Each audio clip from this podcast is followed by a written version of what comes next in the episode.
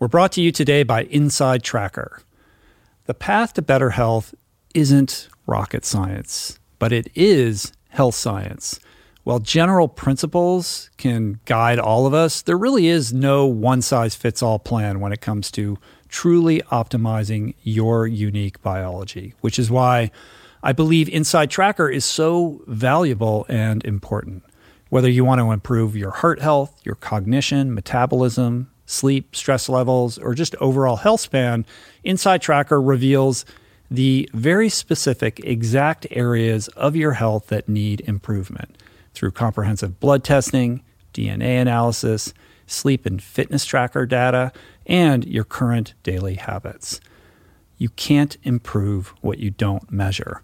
You can't best what you don't test. And Inside Tracker gives you the tools, the knowledge, the insights, and the guidance to just level up across the board. So get on it because for something as valuable as your health, there's no reason to leave anything to chance. So stop playing guessing games when it comes to your health and longevity. Save 25% on all Inside Tracker tests with the code RICHROLL at insidetracker.com slash richroll. That's insidetracker.com slash richroll. We're brought to you today by On. I am a total gearhead. I love researching the latest technology for the sports I enjoy. And I've learned that people often overlook apparel. But what you wear isn't just clothes, it is, without a doubt, technology.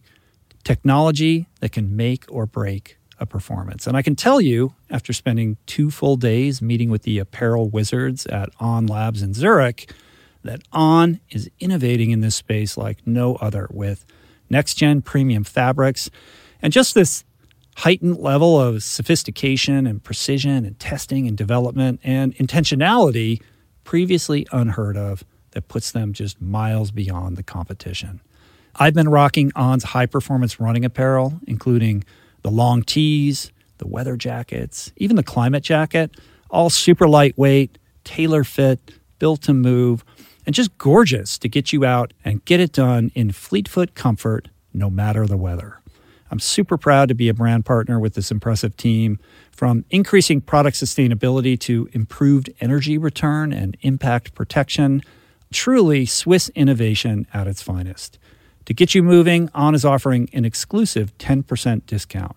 To redeem, head over to on.com slash richroll and sign up for On's newsletter. We have a nutrition crisis on our hands. We need more fresh food closer to cities, new ways of growing food that conserve soil, and we shouldn't just keep spending money the way we have been. Today I'm speaking with Ken Cook, the president and co founder of Environmental Working Group. At least 200 million Americans have PFAS chemicals in their finished drinking water right out of the tap at a level that we consider unsafe. We cover specific ways all of us can make better, more informed decisions about the choices we make at the market, taking advantage of the many resources and guides that EWG provides. It was an honor to host a conversation I think you will find quite edifying. There are definitely things you can do personally to dramatically reduce your personal exposure to these chemicals. Like, what are we supposed to actually pay attention to? Well, I mean, why don't we just establish what the environmental working group is and, Yeah, and what sure. your mandate is so people understand the work Yeah. that you do that Yeah. I've admired and respected um, for quite some time. Oh, so well, it's, thanks. It's really great to have you here. Oh, it's it's my pleasure. It means a lot to hear that, Rich. Thanks. Well, uh, we're 30 years old. For 30 years, EWG has been around uh, doing a couple of things. One, we've always had a strong science base, whether we were looking at pesticides in food or pollutants in air or soil erosion. We work on a wide range of issues. We have about 75 people on the staff, a lot of scientists, a lot of lawyers, communications specialists, database programmers, and the whole organization really initially was built to bring fresh analysis to policy discussions. We wanted to shape how pesticides were regulated in Washington, how air pollution was regulated, how you know, we were incentivizing farmers to do the right thing, like grow things organically. That our whole world at that time. This is again 30 years ago, right? Mm-hmm. The early 90s. Our worldview was about public policy, and over time, a couple of things happened. One, policy stopped working. Mm-hmm. Everyone who casts a glance at Washington can see that for some time we've been in a real paralysis. Is there a rationale for that that you can point to? In the environmental realm, there definitely is. And I think what it comes down to is in the, the 70s and early 80s, uh, right up to uh, you know the 1990 Clean Air Act, the environmental community was extremely successful going to Congress with factual information about pollution problems, the need for regulation, the need to protect wilderness areas, the, the whole range of environmental issues. And Congress passed laws, laws turned into regulations, industry had to comply, and the citizens and consumers benefited. But after a while, the immune system kicked in in this reg- these regulated communities. Mm-hmm. You know, big oil, big food, big ag, uh, utilities, and so forth. And the pushback really started, I feel, when, when George Bush the first signed the Clean Air Act in 1990. My good friend Bill Reilly, who was EPA administrator at the time, made that made that happen. And I feel like there was a really strong response from, you know, powers that um, really ranged from the Koch brothers, who were concerned about what impact it might have on their industry to utilities.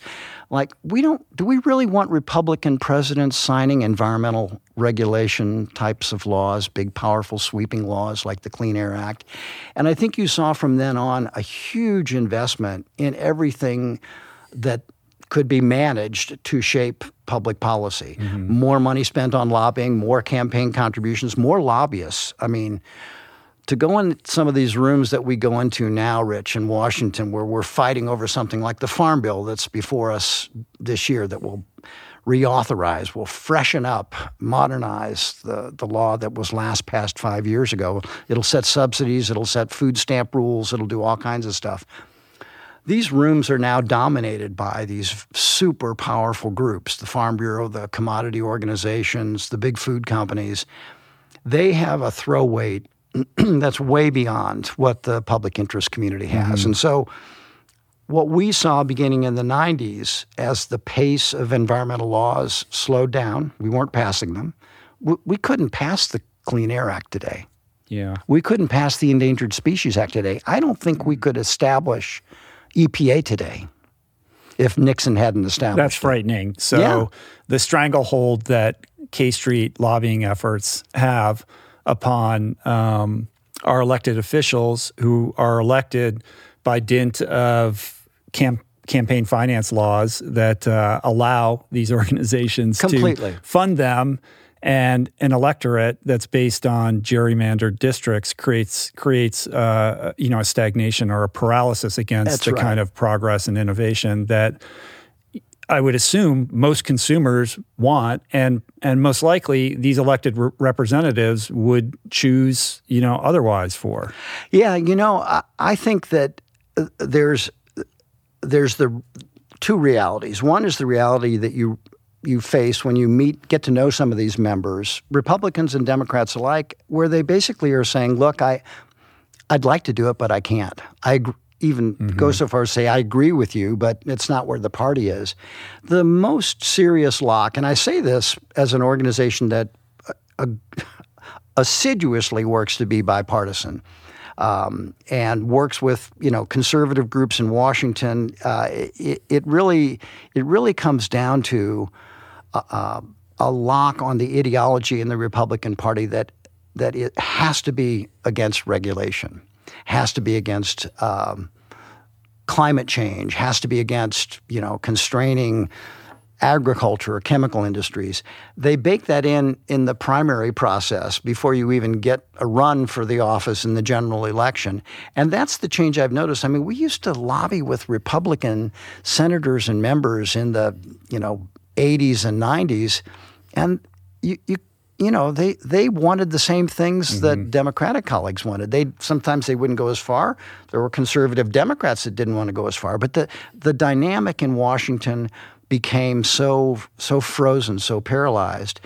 But then the second thing that happened, so first is the paralysis that shaped the organization. The other thing that changed us in the opposite direction, and it makes it a good time to be an, an environmentalist, is all the energy that's you know been freed up in the private sector to mm-hmm. get things done with without waiting for government regulation. So it's it's now the case that you know consumers learn about things directly on the internet. They yeah, that's matched with consumer enthusiasm for this information and a free, yeah. a, a, more free flowing source source of inform, of that information to empower the consumer's totally. choice. I mean, look at the people that you through your work have empowered. Um, you know that you're teaching people, encouraging people, uh, shaping their worldview with information that they freely come to you requesting, and so much better off in terms of following your advice than they would be if they waited for the government to tell them what to do, mm-hmm. right?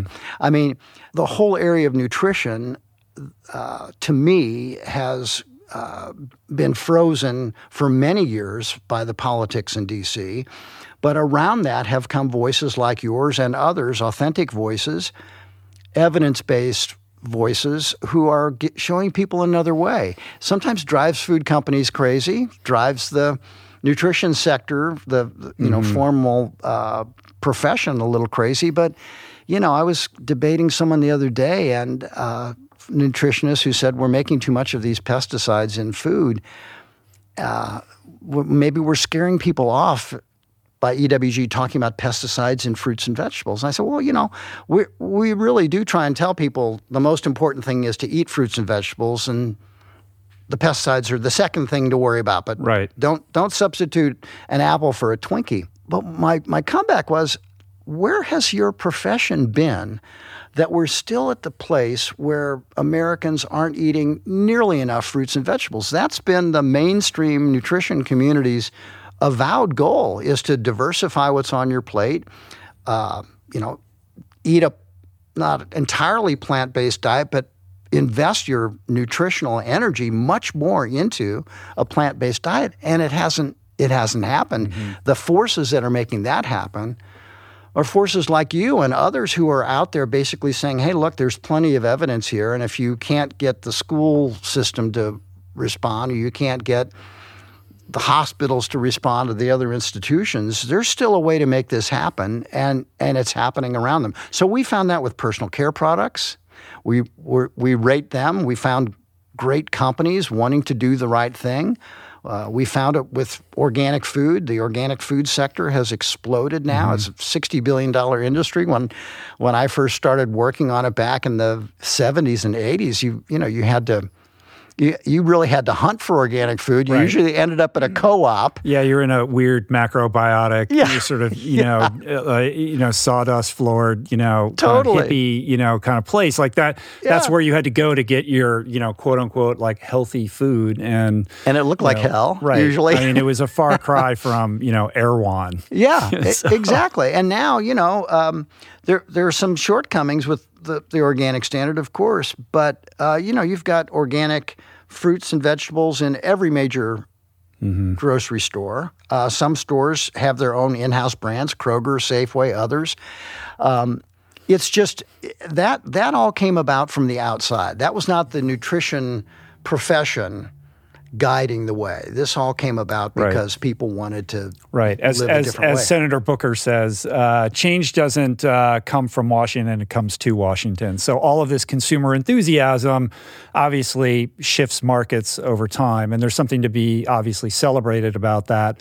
All of the information that's empowering people with these tools and the work that you do that that is very specifically telling people stay away from this. Here's a better option. All these you know kind of um, reports that you generate that help guide these choices are amazing. But I think it's still important to, you know, reestablish a level of trust in the institutions Absolutely. and in these regulatory bodies because a lot of that consumer uh, enthusiasm is the result of a loss of, of, of trust in the FDA, the USDA, the EPA. Yeah, absolutely. And, you know, you're a watchdog on these organizations and you're also a partner with them to try to produce change.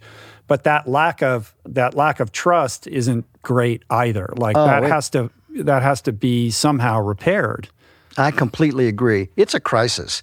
Um, and it, you know, it predates the current situation where you have, you know, some some pretty wild uh, conspiracy ideas that have gripped a big part of the population. Uh, it predates that, and I I think the wearing down of that trust tends to benefit special interests. Um, if the government can't be trusted to do the right thing, uh, maybe we should stop the government from doing anything at all. And y- you're certainly right. I mean, we we when we saw that the regulatory and legislative process was slowing down and not getting us the results, and saw the potential for going, you know, working with the private sector directly, mm-hmm. we were excited about that. But we've never given up. You know, we spend our lobbying limit every year. Yeah. Uh, because we, we and you are you're a lobbying endeavor yourself. Yeah. you're just a nonprofit version. We're of a that. Nonprofit. do- your funding is is contributions and grants. Yeah, I'll tell you exactly where it comes from. We get it. We have about a fourteen million dollar budget. Uh, about three million of that comes from uh, directly online from donors who give maybe 20, 25 Mm-hmm. bucks on average.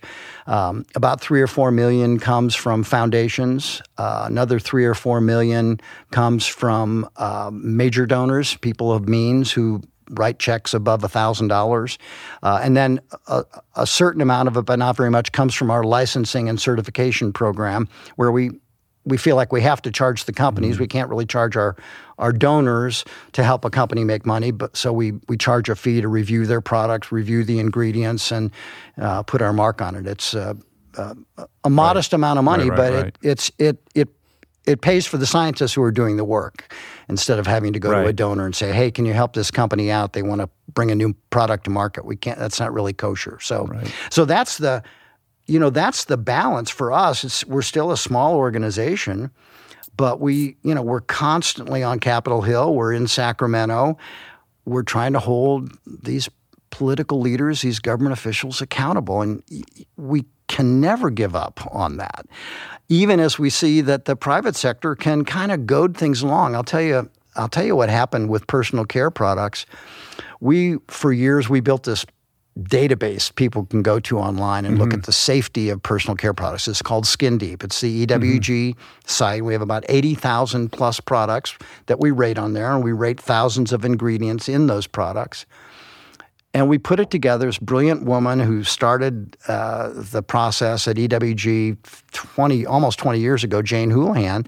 She said, if we can show Congress how few regulations are really affecting these ingredients, some of which are worrisome, maybe you know make policy change. And some one of the ingredients was these phthalates, and there was a CDC study that showed these were toxic chemicals showing up in the blood of women of childbearing age, and that's what really got Jane's attention. And the CDC scientists said, well, they might be coming from personal care products, and we're like, what is that hmm. an environmental source now? We had never thought of it, Rich. We'd never mm-hmm. we thought of air pollution coming out of smokestacks or or or tailpipes or pollution coming off a farm field or you know wafting off of a pesticide spray. No, personal care. That's what they said. And so it was worrisome enough for them to study it. So we, we built the database and it shook up the industry, but not in the way ex- we exactly expected. We weren't thinking, at least I wasn't thinking at the time, that we'd start attracting consumers. We thought we were going to take this pile of evidence up to mm. Capitol Hill and they were going to say, you know, you're right. We haven't really tightened regulations here since the New Deal. Maybe, Right. maybe it's time for a for a makeover of the personal care products industry, for the makeup industry. And but when we started seeing all these people coming onto the site, and now we get about a thousand people an hour who just go to that one property, Skin Deep, and look up ingredients, look up hmm. they they go through their makeup case. They when we saw that happening, we thought, well, that that's interesting. That's starting to shape the market. It's showing up in Amazon reviews. We were not a consumer facing group at that point. We were still policy nerds marching to the agencies in the Hill. And then the next thing we knew, we started getting calls from companies saying, "Hey, you know, I rate really well in your in your database. Mm. Um, I'm using all clean stuff. Thank you. I'm glad to have the rating. It was we, you know, we rated them no matter what. They weren't giving us any money, and they and they said, uh, you know, we want to make sure we stay green. Let us know if you're going to make any changes. We want to stick with your program. It's it's become our marketing. And and then the industry started saying internally, well, maybe we should ne- negotiate with these folks on policy issues because a lot of our companies are starting to say this is a this is an important source of information for our market for our consumers. So the whole thing turned out to be a you know sort of a a backwards way to go into the policy process where we started lobbying with with food companies on food issues. We started lobbying with personal care products on our agenda. I mean, we you know we met in the middle, but it, it was progress, and that's how we're passing laws now in California. We're sitting down with the private sector first and saying, "Hey, we we just banned four sketchy food ingredients It'll well, it'll if Newsom signs the bill, it's on his desk now. Four sketchy food additives that should have been banned long ago and are banned in Europe, but FDA hasn't done a thing. Right. Now they're going to be banned, and the food industry, by and large, came along and said, "Okay, we can live with that." That's so, so interesting. Yeah, along with this pivot of your your organization to be more consumer facing with yeah. these reports that it know, opened basically inform these decisions. Yeah, it's fantastic. Yeah, and then they and those same consumers they'll, they'll send emails, they make phone calls, they're on our email list yeah. now, right? So we've kind of found another way to empower them, and uh, the people who are most engaged with our website are often the people who are most engaged to say, "Yeah, I'll I'll call Sacramento, I'll call my member of Congress in Washington." Yeah. With respect to so many of these products, particularly in the beauty and, and cosmetic space, as you were sharing that, I was reflecting on um, my friend Gregg Renfrew, who's been oh. on the podcast, founder of Beauty Count, Beautycounter, and she's just an amazing, oh, you know, kind of force war, of nature warrior in this space. Yeah, and her story of realizing when she had babies that there were thousands of chemicals that were finding their way into all of these products, and it was essentially unregulated. Yeah. There's no burden of proof on the corporate entities to establish any level of safety. It's a sort of react and see approach where if something percolates up and there seems to be, you know, a, a, a flare of um, something negative happening with as a result of the use of these products, then we'll take a look. To me, the burden of proof is upside down. There totally. should be a burden of proof on these companies to establish some agreed upon level of safety before they find their way into these products. That is not the case. Um, so my the first part of my question is is that a pipe dream or is there a way to work towards that? And then secondarily to that, it creates an incentive structure that's also upside down, where there's no incentive for these companies to invest in safety. Um, Quite the opposite. Yeah. Don't so, don't study. You might so find until problems. you address yeah. that, it's sort of like you're yeah. dealing with symptoms, but that's the root cause of so much of the the harm. Is just the way the the whole establishment is constructed from the get go. Oh, totally. No, well, this is again the the personal care industry, and there are lots of them, and and you when you talk to you know regular people, it's hard for them to believe in many cases that something that's on the shelf at CVS that you're going to put on your baby, mm-hmm. shampoo or skincare or whatever, much less on your own skin, that is going to penetrate your skin. And we find these chemicals. We've tested people for them. They are in your blood. Uh, hard for people to believe that that happens without government approval right. of the ingredients or the final products. And neither one of them have, as you say, pre market safety testing. What Gregg did, and it, it, was inspiring to us, we've worked with Gregg is speaking at our uh, our conference later this year. We oh, consider her one of our dear friends um, and an inspiration. You know, when Gregg was first talking about Beautycounter, uh, and we were changing note, exchanging notes on what we did, we you know, we basically said, look, we, will help you any way we can with your standard. But the, the thing she did was she said, I'm going to set for my company these tough standards. There's certain things, there's no way I'm going to use it, even though it's the standard in the industry. Mm-hmm. Everyone uses it.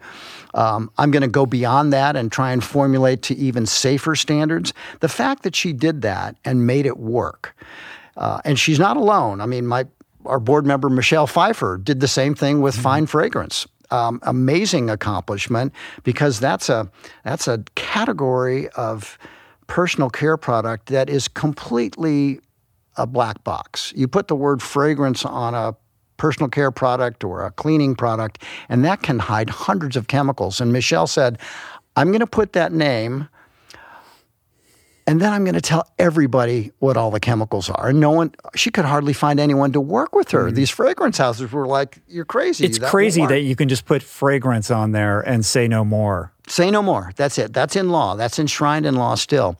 But you know, um, people like Gregg, Michelle, uh, Shazi Visram. I mean, so many other of these brilliant. Um, entrepreneurs that's who we started hearing from and mm-hmm. i'm thinking you know um, they're aiming for the same thing that I'm aiming for. They just happen to be for profit. So I'm gonna I want to take a chance and start getting to know them better and talking to them. And uh, you know, it's not like uh, we're we're making products ourselves. We're we're basically taking a look at their products and saying, hey, you know, this is this is really good stuff. This meets our toughest standard.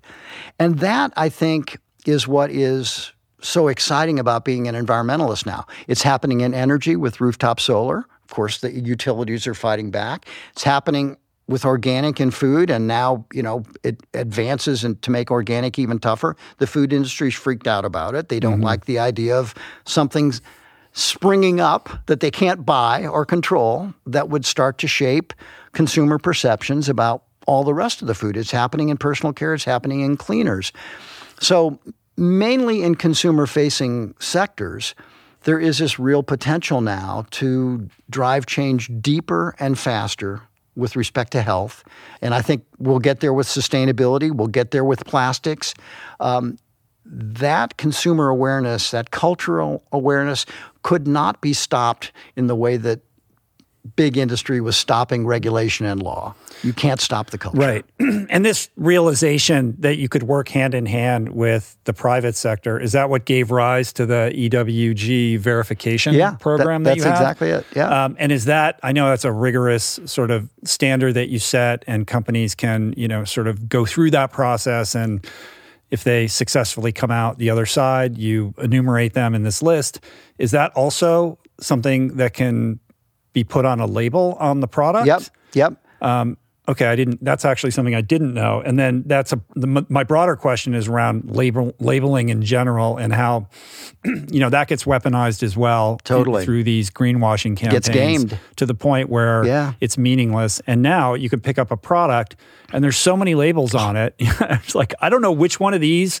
I should be paying attention to, if any of them. And so, because there's so many, even if your label is is on a product amongst those other ones, it has a, a diluting effect on it. Yeah, you know, no, that's right. like, what are we supposed to actually pay attention to? Yeah, well, I mean, here's how I look at them because I, you know, I know what's in our standard, what's behind EWG verified, um, and I compare the way we make that known to people to the way others do. And some of them are pretty simple. You know, no animal testing. Uh, mm-hmm. The PETA label is pretty straightforward. But some of the other ones are, are trickier. Uh, what I do is I, I look to see uh, have they spelled out in great detail what the standard means? And we do that. We publish it. We've been, you know, when we put it out there, it can be copied then or you know, cherry picked a little bit, but we didn't think there was any other way than to have 40 pages of detail about our standard.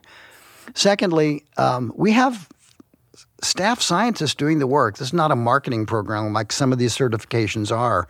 We have staff scientists who are digging into, you know, tough questions. A lot of these ingredients, because they're not regulated, when you're not regulated, you don't have a battery of studies in some government agency that anyone can look at. It's sometimes there's no data at all, or maybe there will be a uh, an independent study or an academic somewhere who's studied this chemical as it's inhaled by workers, but mm-hmm. hasn't studied it as it occurs in a skincare product. Right. Well, what do you do? Well, we try and figure out the toxicology and the exposure as best we can in great detail takes a lot of time, takes a lot of effort, and that's what companies who come into the process, some of whom halfway in wonder why they started, but it's very it's very tough to get our mark.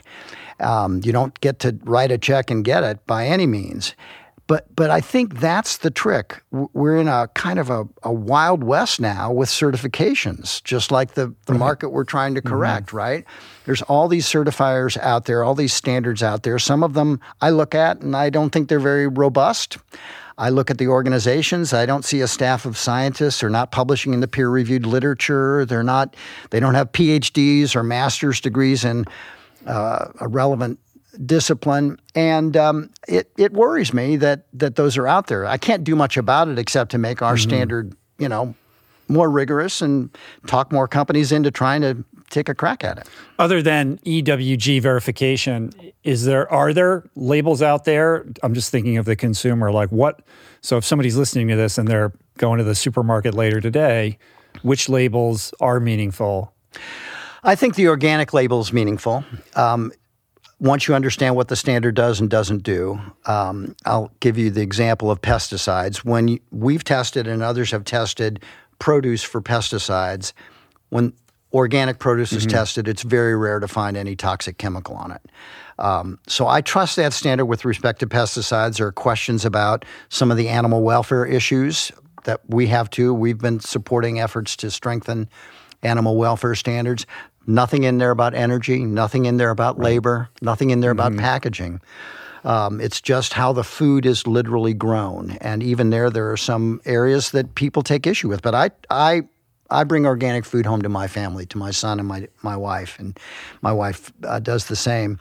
The the um, I think the uh, the EWG standard is robust. I think some of the retail based standards are a little uh, less rigorous by some of the chains. I don't want to name any of them, but um, some of the companies that have announced that they're going to have sustainability standards, it's sometimes pretty hard, in my view and in our staff's view, to trace exactly what they mean by sustainability, how rigorously they mm-hmm. review them, and so forth. Um, so uh, I, I wish I could. I don't yeah, feel comfortable no, going down the list, but I get it, and it's, it's, hard. It's hard because on the one hand, you could have a certification that is good and rigorous, but it doesn't account for all these other things that are also important. Correct. All of the distribution of this product and how the workers were treated. You know, it's, it's just like, and the the onus being on the consumer to figure that out for themselves is is insane. Like we need order to this process? Well, I mean,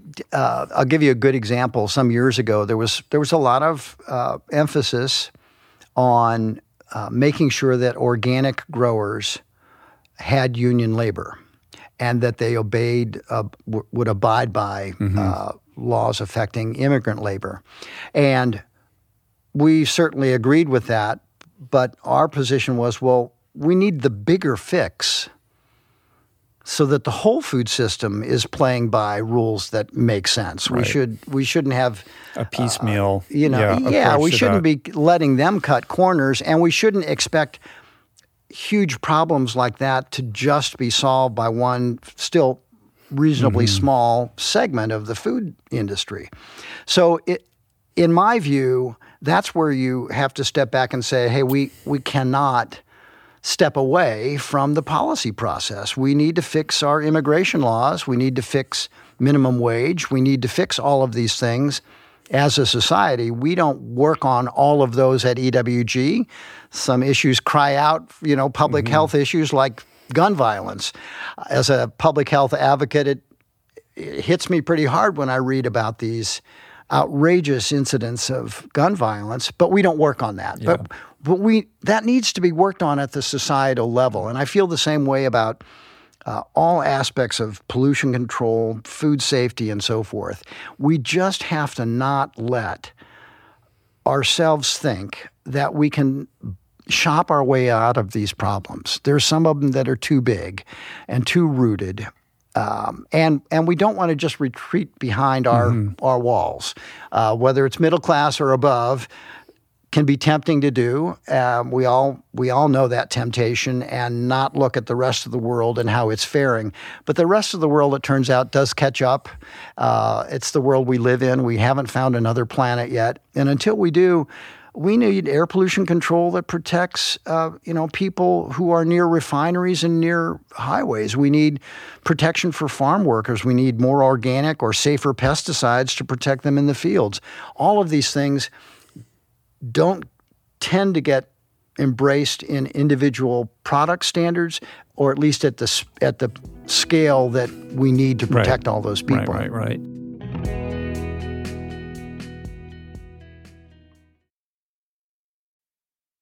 We're brought to you today by 8 Sleep. I take my sleep hygiene, let's just say, a little more seriously than most. My biggest obstacle to optimal rest historically being heat. I'm just like a human space heater at night. The guy who opens all the hotel room windows in New York in February. It's why I've been sleeping in an outdoor tent for years. But this issue is now obviated with a better solution, courtesy of my new 8 Sleep pod cover, which can adjust the temperature of your side of the bed in real time based on your body and changes in your environment. It's way more than just a cooling mattress cover, though. It's an intelligent sleep system that helps you sleep better by continuously learning from your sleep history and personal preferences, reporting metrics each morning via the 8 Sleep app to help really dial everything in to help optimize your sacred rest time with next level technology. The pod cover has become the jewel of my sleep palace. I'm obsessed with it, and I really recommend you try it out for yourself. To get $200 off the Pod 3 cover, visit 8sleep.com slash richroll. That's 8sleep.com slash richroll. We're brought to you today by a very exciting brand new sponsor, Go Brewing. I am sober. I don't drink. And I devoted so many episodes of this podcast to the unreal benefits of an alcohol free lifestyle. Why? Because even if you don't have issues with booze and suds, no amount of alcohol is good for you. At a minimum, it wreaks havoc on your sleep and produces a hangover that destroys your energy, your mood, and your focus. At worst, it turns your whole life upside down. But no longer does that mean you have to break up with your favorite brew because my pals at Go Brewing are making all your favorite brews minus the alcohol, fewer calories, and more productive tomorrows. It's not every day that I get the privilege to witness the inception of a company collaborating with our podcast, but that's exactly what happened with Go Brewing. I'm going to tell you this story. A few years back, I spoke at this event in Illinois, fittingly named Go, and it turns out that that very day catalyzed Joe, the founder, to start his own NA beer company, Go Brewing. I had no idea about any of this until I bumped into Joe at Jesse Itzler's Running Man event the other month in Georgia. And he shared this story with me. I savored his fare in all its varieties and deeply moved by the mission and what he shared with me, and just impressed with the insane taste and quality of his alcohol free concoctions. I wanted to help share the discovery. Made with natural ingredients faithful to traditional beer styles, Go Brewing has an impressive lineup of delicious, small batch, craft, alcohol free brews, all without added sugar or artificial processing. My favorite is their double IPA, not just another story, but basically you just really can't go wrong because everything they make is brewed to perfection, worthy of trying yourself, which you can now do at gobrewing.com. That's gobrewing.com and use the code RICHROLL for 15% off your first purchase. With the increasing edification and awareness of, of consumers all across the world um, comes this broadening awareness of just how toxic our planet is. Uh. From the glyphosate that is in our breakfast cereal to the PFAS forever chemical that is found in our drinking water to a shocking extent. Yeah. Um, that can in turn lead to a sense of despair or or paralysis. Like this problem is too big. There's chemicals uh, of varying degrees of toxicity in everything I put on my body and everything I put in, you know, in my body. Uh, what is somebody to do? And you know, I'm thinking about. Have you read Darin Olien's book, Fatal Conveniences? Yes, of yeah, course. So, yeah, of course, he canvases all of this. He has solutions and and strategies for how to you know make better choices and live better within that. But it's it is you know despairing totally. to read this and realize that there is almost no product that we purchase that has any contact with our body that we shouldn't have a graver concern about. Yeah, you, you, you need to be aware. And um, sometimes the awareness itself is too heavy a lift, and so people tune out. I get that. Um, sometimes people who have been in the field a long time uh, kind of burn out because mm-hmm. they feel like, well, look, we're, we're just not getting the progress we need in Washington or maybe Sacramento. Um, and um, so I'm just going to, you know, do my very best in my personal life and my circle of friends, my family. Um, I get that. That's you know, I I'm not I'm not so far off from those feelings. Um, I I went on a vacation earlier this year, Rich, to Hawaii, and we had just done a study where our scientists read through the the literature for evidence of these PFAS chemicals, per and polyfluoroalkyl alkyl substances. These are the Teflon chemicals, the Scotchgard chemicals, the brand names mm-hmm. that are uh, created in such a way that they never break down. The forever chemicals, you, the term yeah. you used. And we had just surveyed uh, PFAS chemicals in wildlife around the world, looked at over 330 species, and found it in all of them. Mm. And so I'm on vacation in Hawaii, and I'm, you know, I'm taking a break from work. I'm, I'm there with my son. But Hawaii is the front lines of this battlefield, right? Exactly. Sorry, so, so, I don't mean to like no, no. so on your story, exactly. Yeah. So, so you know, the first the first afternoon we go whale watching. I'm thinking, well, okay, yeah, we found PFAS in all those species of whales, and I'm looking at the the birds flying around as we bird watch uh, from our condo, and yeah, just yeah. And then I'm looking at the fish on my plate that's caught fresh in the waters off the coast of Hawaii, and there's this our our footprint is everywhere. The human footprint is ubiquitous on this planet, even in places where no human foot has ever been. Right, mm-hmm. and so here's here's my take on it. First of all there are definitely things you can you can do personally to dramatically reduce by thousands and thousands of exposure events every year your personal exposure, your family's exposure, your friends, if they'll listen to you, exposure to these chemicals. You have agency to do that. The second thing is that agency, if it's applied on a wide enough basis, does start sending signals to C suites and marketers and others, and they start reformulating.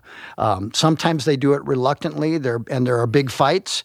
Uh, sometimes they resist it, uh, but but that force is being exerted out there, and in many cases, it's being felt. The example I always give: rooftop solar. Mm-hmm. The utilities are freaked out about the only competition they've ever had for the past hundred years, which is their former customers putting panels on their roof and now putting batteries there. And they're fighting against it. We're involved in fights all over the country, certainly in California and, and North Carolina. So that is being felt. The final thing is, and this is the this is the toughest thing in a way, that if you if you stay out of the fight, you're much more much more likely to give up I think, than if you get in it a mm-hmm. little bit. So put a little skin in the game pick an issue, pick a, an organization, pick someone whose story you've heard. Maybe it's something you've heard here about PFAS uh, and the work EWG is doing. Maybe it's something uh, an animal welfare group is doing. I don't care what it might be. Put a little skin in the game. Uh, you know, make a commitment that you're going to flex some civic muscles, right? You're mm-hmm. you're you're going to. I don't know what Ironman is for for civil society, maybe we should right. maybe we should invent that where you turning it into your own endurance yeah, event. Yeah, you you train a little bit for it, right? Mm-hmm. You, you you have some failures, you get some injuries, uh, you fall short. But if we step back and give up our societal engagement, our civic engagement, then then nothing will ever change. And even though it's overwhelming, even though we have screwed so many things up, whether it's endangered species or plastic in the oceans or PFAS in all of us, it's in newborn babies. We find PFAS in, in babies and lots of other chemicals when they come into the world, and not just here, all over the world. And what does the PFAS, the forever chemicals, do to the body? Well, the weird thing about this class of chemicals is that as they've been studied, we've found more health endpoints. It's linked to certain cancers. Uh, it disrupts our hormone system. Uh, it can affect uh, the efficacy of vaccines and other medicines. Uh, it can cause uh, other forms of, uh, of damage, birth defects. It's, it's unusual for a a chemical to have that many health endpoints. And we, we know that they're there because of studies that were done of the community that we first studied um, in West Virginia around the Teflon plant that DuPont ran mm-hmm. for years. And there was a class action suit, and the brilliant lawyer Rob Bilott, uh, who's been a dear friend for 20 plus years, he decided uh, to go to the to the class and say, "Look, we've got a settlement offer." But instead of taking the settlement offer in cash, how about we do this? How about we do a study? And we impanel three scientists to look at all the evidence. We collect evidence, we collect blood from all these people, and let's find out if there are links to any diseases. And to their credit, these folks in West Virginia said, let's yeah, mm. let's get to the truth. Well, there's your civic action there. Right. That's there's your commitment to the long game instead of taking the yeah. That's cat. that's like that's some Erin Brockovich shit. Exactly, right there, exactly. Yeah. And and and Erin's been a, mm. a close ally for decades too, and she works in the same way. And so that study showed problems with cancer, problems with the endocrine system. Uh, hypertension, all kinds of things that only came about because thousands and thousands of people gave their blood, measured the PFAS levels, and then they gave detailed medical records that allowed the, the epidemiologists to say, hey, you know, Connect there's the a relationship yeah, here. Wow, wow. That's powerful. Biggest study ever in the world of uh, a toxic chemical on human health. Wow. Um, your critics accuse you of fear mongering. Yeah. Uh, these chemicals are in such minute doses uh, that you know it's hardly something to be concerned about. So I want to give you an opportunity to respond to that, but just to contextualize it, the way that I reframed how I think about this is is courtesy of Darin, who who said, "Sure, but think about what you do every single day from the moment you get up until your head hits the pillow. How many products your body comes into contact with, from drinking out of the tap to the toothpaste to the cereal to the you know the the the plastic container that contains whatever beverage. You know it's like you're just you're just impaled by inputs you know hundreds of times a day. So your body is slowly accumulating microdoses of all of these things and each and each each you know in isolation perhaps your body could metabolize them and process them without harm except for the forever chemicals they're forever chemicals because they accumulate and never go away yeah. um, but at some point your body reaches a threshold where the inputs become uh, too much for the body to do anything about and that's where you start to enter the world of harm. So yeah. how do you think about that? What is your what is your response to that criticism? Yeah no it it i you know we we feel it's really important to face that criticism head on because of what we just finished discussing which is people getting paralyzed. So what would be it would be a very easy response mm. for people to say look you know this is I, i'm I feel healthy now we're living into our 70s. Uh, you know, I'm I'm doing fine. Maybe these doses are I've too been low using to. Windex and, yeah, and Clorox yeah, my entire life. Yeah, yeah, I'm not dead. Whatever. Yeah, of course, you know, a certain, a fairly large percentage of people who are heavy smokers don't get lung cancer either. So, um, you know, it's it's interesting. Um, we usually roll out a couple of arguments. Let me let me go to the the one that you so eloquently described. This incredible mixture of chemicals that we know is in us because we've measured it in people's blood. It's not like a, a model that we've extrapolated. You know, we've done blood testing at EWG, sent it to labs, and found hundreds of chemicals in newborn babies. And, and we know that adults have, have even more. So the first thing to say is if you ask industry what that means, they will say nothing.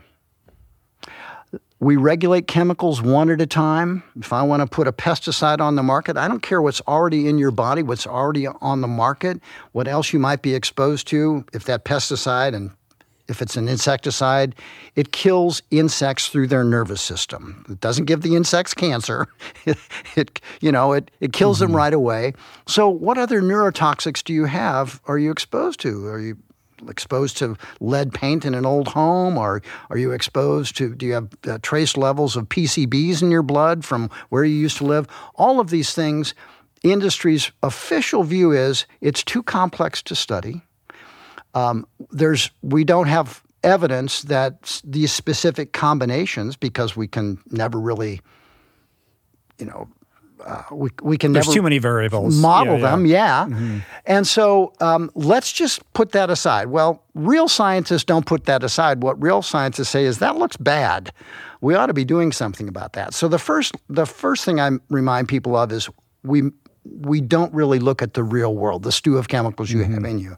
The second thing I remind people of is have you have you heard recently about a chemical getting banned?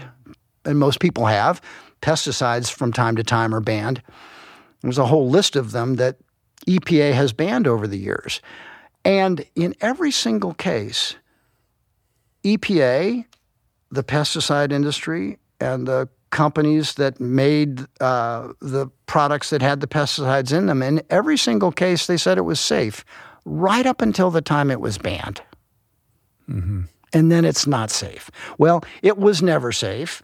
The science didn't catch up. The industry pushed back against the regulators. We know that there are chemicals in our bodies now that regulators haven't gotten to, and we know they're of concern. When will they get to them? And maybe you don't want to wait. So I might be accused of fear mongering, but I would say, look, there are several chemicals. Glyphosate is one of them. I happen to think you should probably not have in your body. Um, I think you should take steps to avoid it. Don't eat oat based products that are conventional, if they have glyphosate in them, eat organic, and you eliminate almost all the dietary exposure right there. Why not do it? And, and recognize that EPA might change their mind on glyphosate at any time. And when they do, unless you've been eating organic, you've been following EPA's advice and you've been exposed to a lot of chemicals. And then the final, the final thing I, I mention is look, don't, don't take my word for it look at the scientific professions and see what they say. What does the Neurological Society of America say at this point? The, the president of it uh, has, has come out and gave her uh, presidential presentation uh, a year ago at their convention, and it was on environmental chemicals and the impact they might be having on our nervous system. Look at the Endocrine Society. That's uh, that's twenty thousand or so clinicians, scientists, researchers, and so forth. It's who you go to if you think you have a a you know some sort of mm-hmm. hormone mediated health problem. That's who you see. You see an endocrinologist. The statements on their website about endocrine active chemicals, synthetic chemicals that are acting in our body and fooling our body into thinking that they are hormones and they're not and they're causing all kinds of problems. They have a, a major platform and they work with us all the time to try and strengthen protection against these chemicals that the industry officially until recently said it's not a, it's not even a thing.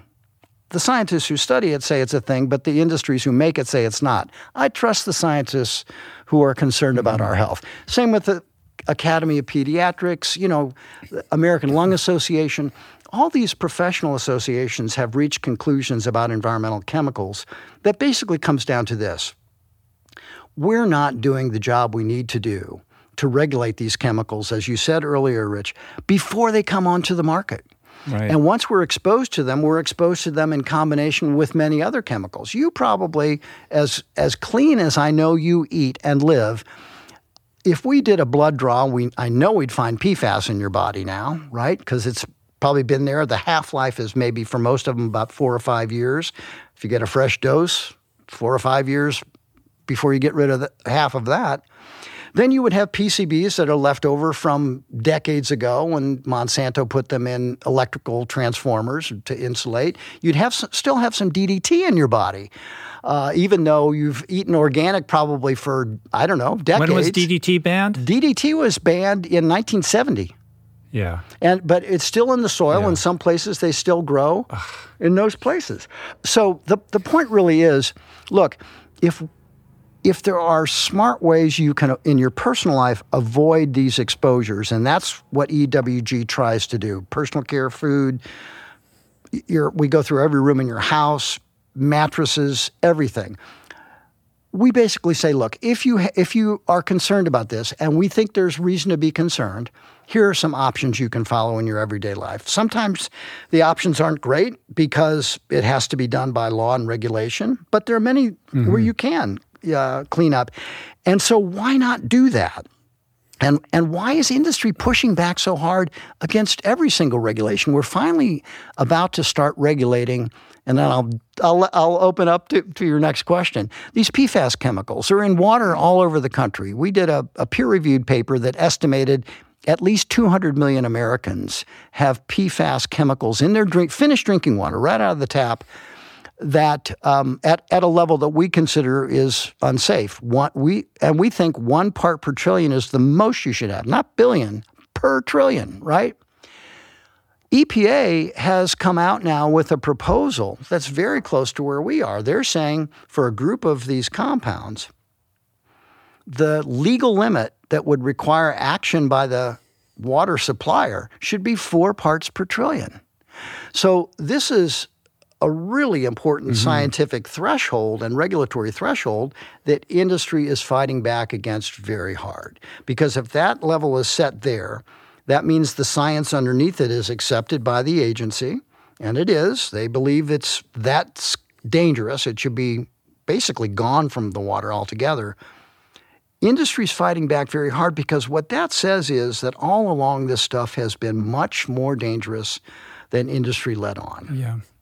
Yeah, I read your uh, water and PFAS report, and it's it's quite shocking uh, the extent to which this crisis is much larger than one might imagine. Yeah. 26 million people in hundreds of communities have toxic forever chemicals, these PFAS molecules in drinking water. You guys estimate there could be nearly 30,000 industrial polluters releasing PFAS into the environment, including into sources of drinking water. Yeah, and and you know who's gotten hammered the worst, uh, and and these are the people who we should uh, be honoring, not uh, not dissing with this kind of behavior, is uh, first responders, firefighters. Mm-hmm. Um, they're getting the maximum. They're getting dose. hammered because this PFAS stuff is in their ready gear. And for many of them, they go through exercises where you're putting out a, a, liquid fire, a fuel fire. Well, what for years people sprayed on it and still do is chemicals that have PFAS in them, fire retardants that have PFAS in it that helps put out the, the fire. The PFAS ends up in the water due to uh, the discharge of industrial pollutants that's not properly contained, stored, and and sort of disposed it's all, of. It's all kinds of sources. It's these abandoned sites that had PFAS dumped in them. That happened in West Virginia. Um, it's the it's the air bases that our military are near, uh, where they've done drills, and our service members are drinking the toxic water with their families when they're stationed at those bases. Um, it's uh, manufacturers like Wolverine that dumped their excess. Um, you know, waterproofing materials in a way that polluted uh, drinking water all over Michigan. Uh, on and on. Um, it was carelessness. It was lack of regulation and oversight. It was a moral failing, I think, on the part of the companies, time and again. Uh, we only really find out the truth of these things not through a regulatory process, which is, should be the way it works, but through litigation. Mm-hmm. Some trial lawyer takes a company to court and they win a discovery fight. They get documents from those companies that the companies never wanted to see the light of day. Those documents come out, and we see, as we saw in the case of you know, DuPont and its Teflon chemical, 3M and its Scotchgard chemical. We see it in the case of, of, fuel additives like MTBE, on and on. We saw it with tobacco. The companies knew. The companies knew, their own scientists knew that these chemicals were harmful. And at some point, when the executives were confronted with the decision are we going to stop making it or make it differently, shift to something else? The decision was made no, there's just too goddamn much money to be made. Let's keep doing it until until we can't. But if there was ever a bipartisan issue, it's clean drinking water. You would think, not, right? right? Yeah. And yeah. and and can't we construct, um, you know, criminal penalties that are so punitive that it would that it would insulate against any any kind of wayward decision on behalf of a you know industry or a corporation to cut corners and pollute think, in this way. I think criminal penalties are totally appropriate. It's been attempted, for example, uh, the the uh, George Bush, the second Bush, his Justice Department tried to take asbestos executives to court, mm. uh, and and had difficulty prevailing. Um, but I think it should be uh, there should be a, a criminal uh, element to these executives who see these questions in front of them, this evidence in front of them, and don't do anything about it. But it, what ends up happening is once they see the evidence, they try and hide it even longer. Uh, and they try and push back. I mean, if you if you look at the testimony from, for example, 3M, uh, their internal documents show all kinds of health problems with their chemical that was used in Scotchgard, their public statements are there's no evidence of human harm. Mm. So, yeah, I think that absolutely should be the case. And I think we should make sure that when this information comes out, that regulators pay attention to it. It helped make the case for these PFAS chemicals. The fact that finally the information came out and the way it came out was not because the companies submitted it to EPA, but because this lawyer, Rob Bilott in West mm-hmm. Virginia, he won the cases in the civil actions he took in, in uh, West Virginia.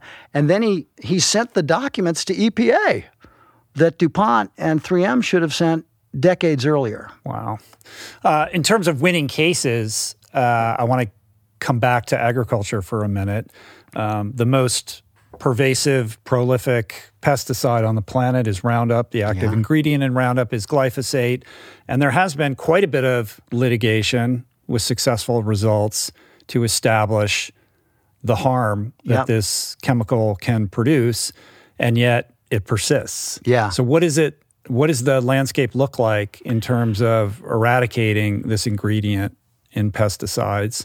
Um, and why is this such a difficult hill to climb, particularly given that it has become, because of consumer interest, uh, something that people are aware of in a way that maybe 10 years ago only a few people knew about. But a lot of people are aware of glyphosate yeah, and its potential right. harm. No, well, I, I have a colleague, Carey Gillam, a, a journalist uh, who uh, manages the New Lede, our journalism program at EWG. She's written a couple of books on this. Um, one of the other common things about glyphosate and the chemicals we just discussed is a, a, very clear corporate record that they knew there were problems and they worked assiduously to cover them up.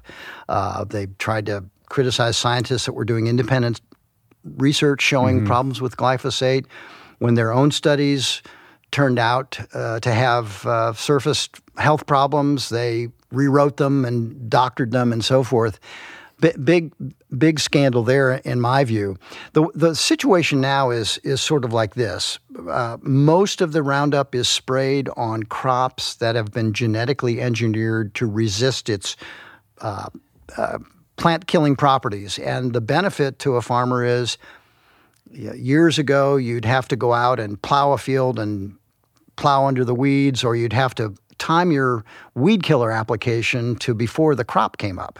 Well, once they were genetically engineered to resist this one chemical called glyphosate, its trade name is Roundup in the can, then you could go out and you could plant your fields, and if the crops were coming up and you had a big operation and you didn't get to it right away, you could go and spray that field mm-hmm. and it mm-hmm. would kill the weeds, but the corn and the soybeans and the cotton was fine. So this was a boon for farmers, and that's why it's used so widely. Sure, but also along with that, um, with with the genetic modifications, that eliminates any concern about using this pesticide sparingly. Exactly. So these foods, that's the thing with GMOs. It's not the modification of the food itself as much as it, as it is the resistance to the pesticide, which means those foods are going to be much more rife with you know, uh, greater amounts of these chemicals in them than yep, the organic that's right. version. And and people are exposed, especially in rural areas where this is sprayed in the springtime. It's in the air. It's in the rainwater. Uh, there's, I think, evidence uh, that's pretty compelling to me from the NIH that. Uh, these these populations have elevated risk of, of certain cancers, very similar to the, the groundskeepers that have won some of the cases.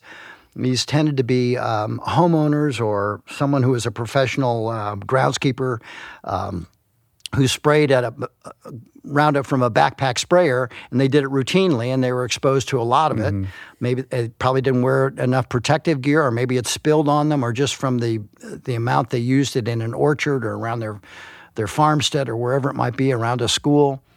Uh, those folks had an elevated exposure even compared to a lot of farmers. And that elevated exposure, we could deal with that if we you could keep glyphosate on the market, but you would have to dramatically change the formulation of it, and you'd have to make sure that uh, people use protective gear and so forth. That's high risk for the farm population. We can't use it at the scale we're using it and not expose farm families and rural communities. And then the final exposure route is, route is in food, which in a in a fashion that we've done a lot of work on that you might not expect, but it has to do with how the pesticide is used. Um, you said it just right. This is this is in a way sort of like the OxyContin of of of pesticides. Once you get a big market for it, something that you thought was for acute application, acute care, hospice care for OxyContin, right? Small market, 30, 40 million dollars, but suddenly they're prescribing it so widely it's a billion dollar market. Well, it's a vertical it's vertically integrated with the seed. So you create an entire marketplace. Absolutely. The whole system yeah. works.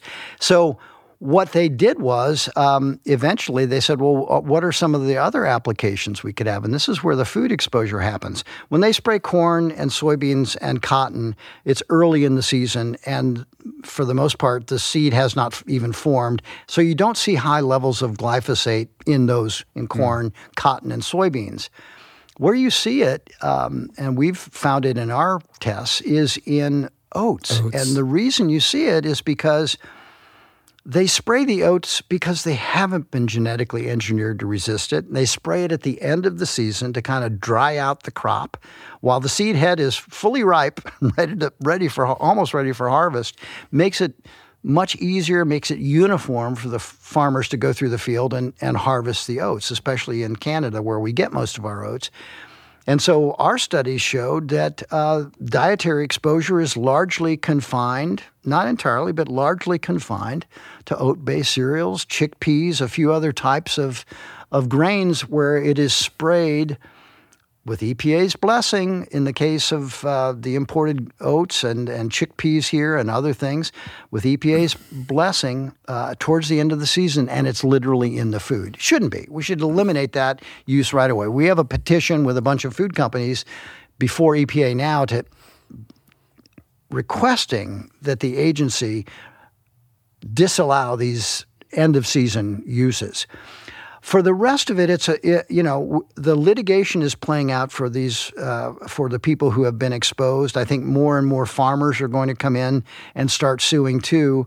And here's the dilemma. Here's the uh, what Monsanto or now Bayer basically says is if the cost is too high, we'll go bankrupt. We won't be able to pay anyone a mm. settlement.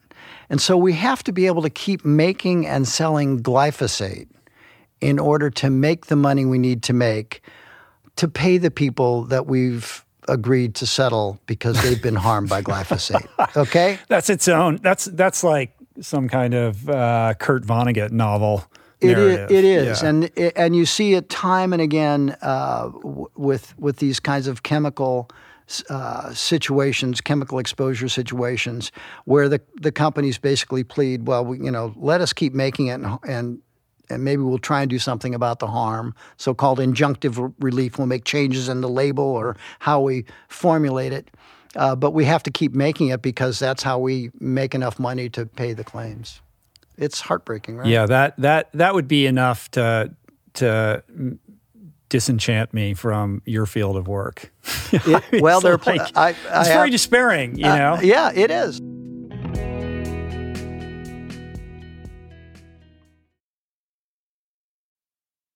Nobody's diet is absolutely perfect every single day without fail, myself, of course, included, which is why for the last, I don't know, six, seven years, I've made consistently drinking AG1 on the daily a major priority.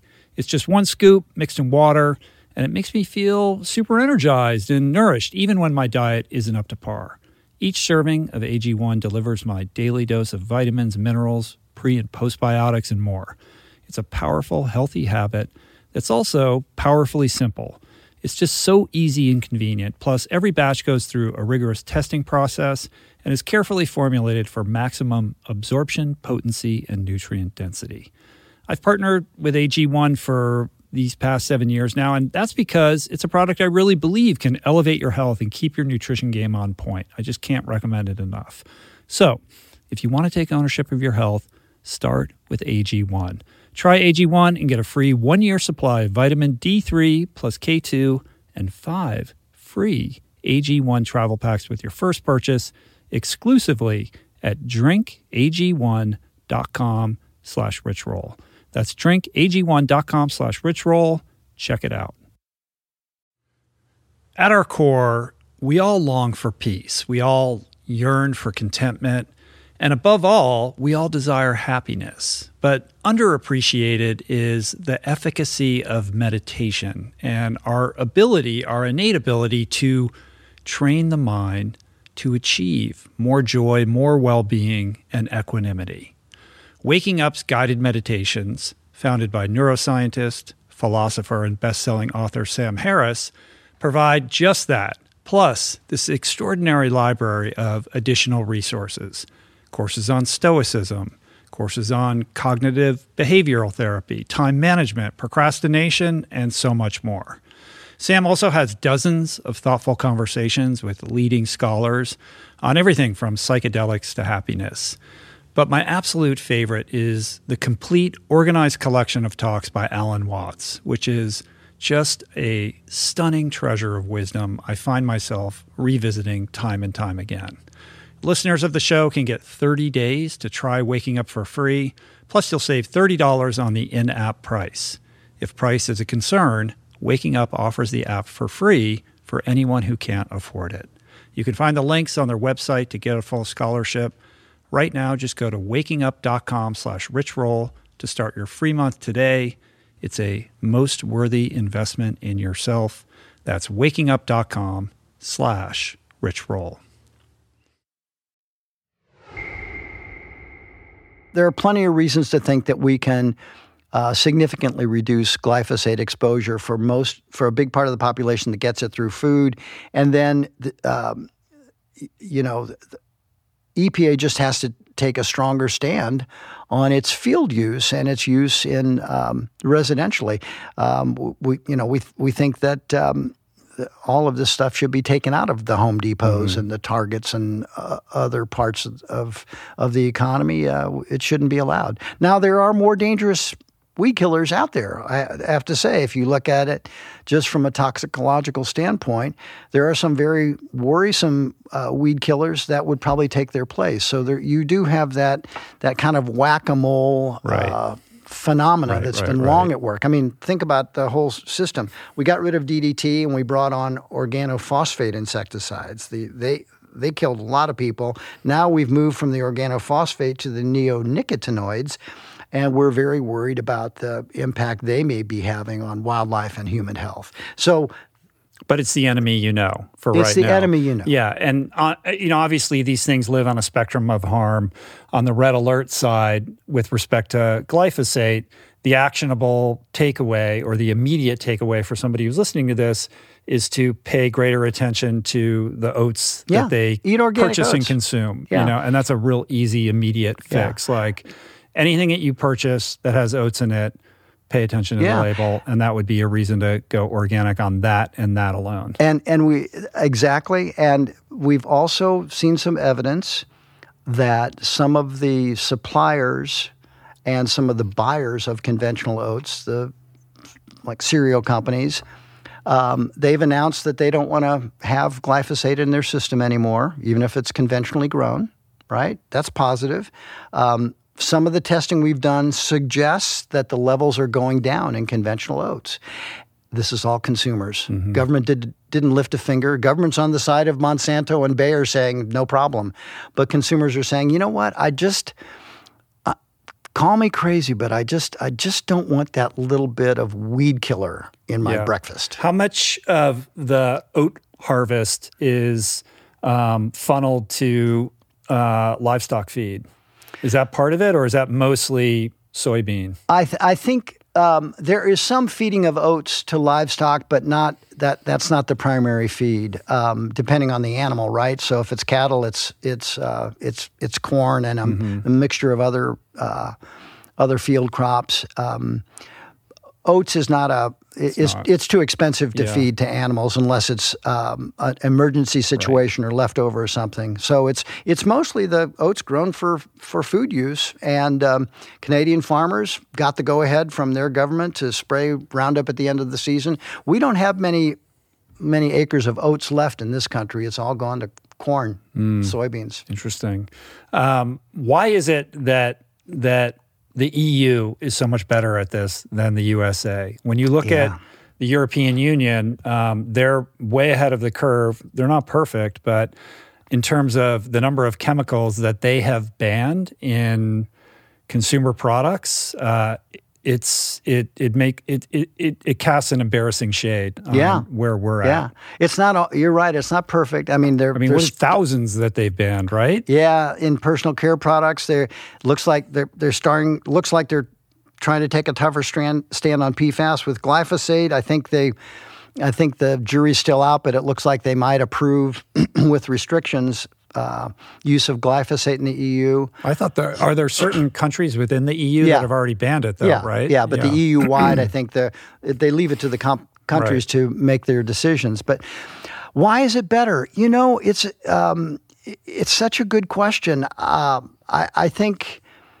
each culture in each of those countries gives you some indication as to why they feel that basically this modern technology is not to be trusted. Mm-hmm. And and as a consequence they they are willing to say look the, the facts may not all be in. We may still have some legitimate open scientific questions but the weight of evidence tells us that we should act with precaution that we should probably not allow these chemicals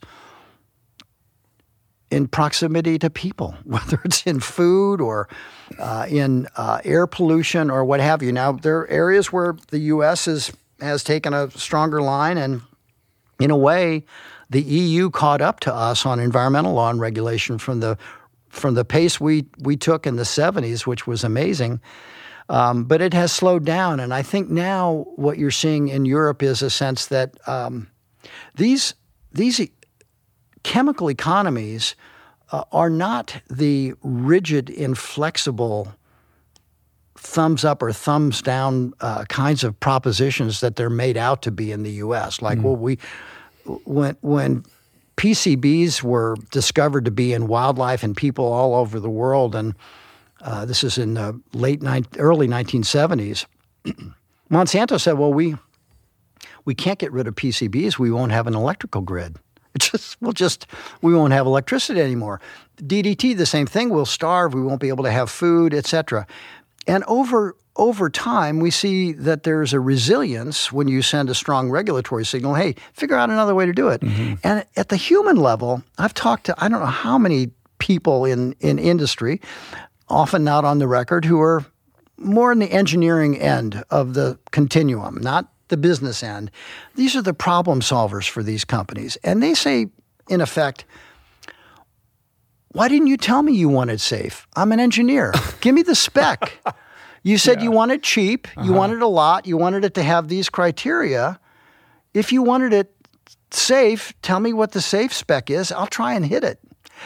But um, but I think in in in Europe, what you see is a sense, maybe a, a you know, because they've been at this game longer, they've been producing food longer, they've had econ- it was the center of the industrial revolution. I think there's a sense of, you know, workers' jobs are at stake. That could be a factor if we ban something, if we change the supply chain, if we go to electric vehicles. These all these questions are there for them, but I think they have a sense. A, his, a longer historical arc about resilience than we have in this country. We still think the new thing is is what's been in front of us for not very long, and we dare not deviate from it because we don't know what's beyond that. But in fact, most of these pesticides you, used in agriculture have been around since Sputnik. Mm-hmm. You know, it's old technology. We're just hanging on to it. In Europe, I think there's a willingness to say uh, we need to invent our way out of this. Life's mm. life's too important, and so we're gonna we're gonna regulate with the evidence we have, even though industry complains it's not enough. We haven't looked at this. We haven't looked at that. I think in Europe there's a much more open attitude toward erring on the side of precaution. So it's more of a perspective than it is a particular model of checks and balances yeah. or a way of navigating through this problem. It's yeah. about values, not some system that we could look at that they have that we could model here. Well, law by law, what you see is their culture expressed in law in many mm-hmm. cases, right? So it it's it it's sort of what you're what the point you're making. You you really have to look at each specific thing they're doing, how they're regulating PFAS, how they're looking at glyphosate, how they're looking at cell phone radiation. In all of those cases, the common difference is often uh, a, a posture of precaution that we don't have here. We, we think that chemicals and technologies are innocent until proven guilty. In Europe, it's more of a, mm, Okay, mm-hmm. you invented something cool. It does this thing for your company and for the economy, and consumers like it. That that doesn't mean we shouldn't sure. take a closer look. I, I, have to believe that part of that must be their their connection with the long tail of history. You know, yes. the uninterrupted. You know, you know, yeah. generation after generation. Uh, uh, you know, contact with the earth and because we're a newer country built upon innovation and progress and forward momentum, we have less of that, you know, as yeah. part of our value set. Yeah, I mean, look at the GMO labeling debate, right? We were involved in that in the U.S. here. We, you know, we uh, we have a, a really weak labeling system here, and I always used to get in debates with these industry, food industry people who were saying, well, you know the cost of food is going to go way up. I mean, we just, if we have to put those labels mm-hmm. and people start changing their behavior. So, my, my first thought was, am I really hearing a food industry executive worried about food prices going up too high? But my second thought was, what could we possibly learn from France and Italy about food? They seem to have labeling there and Yeah. Whenever I go, I seem to be pretty darn happy with the quality and quantity of the food, um, especially the quality of it. The whole notion that it would be a camel's nose under the tent against technology to tell people on a label that it's genetically modified, whether you're worried about it or not. I, I'm, I'm, I come down where you do. I, I haven't seen the evidence yet that the actual genetic modification is dangerous, although I don't trust Monsanto to tell us if they did have evidence. But I am worried about the pesticides that go with G- many GMO foods. But to, why wouldn't you tell people who want to know that about their food, mm-hmm. give that to them in a straightforward way on the label? And industry spent tens of millions of dollars.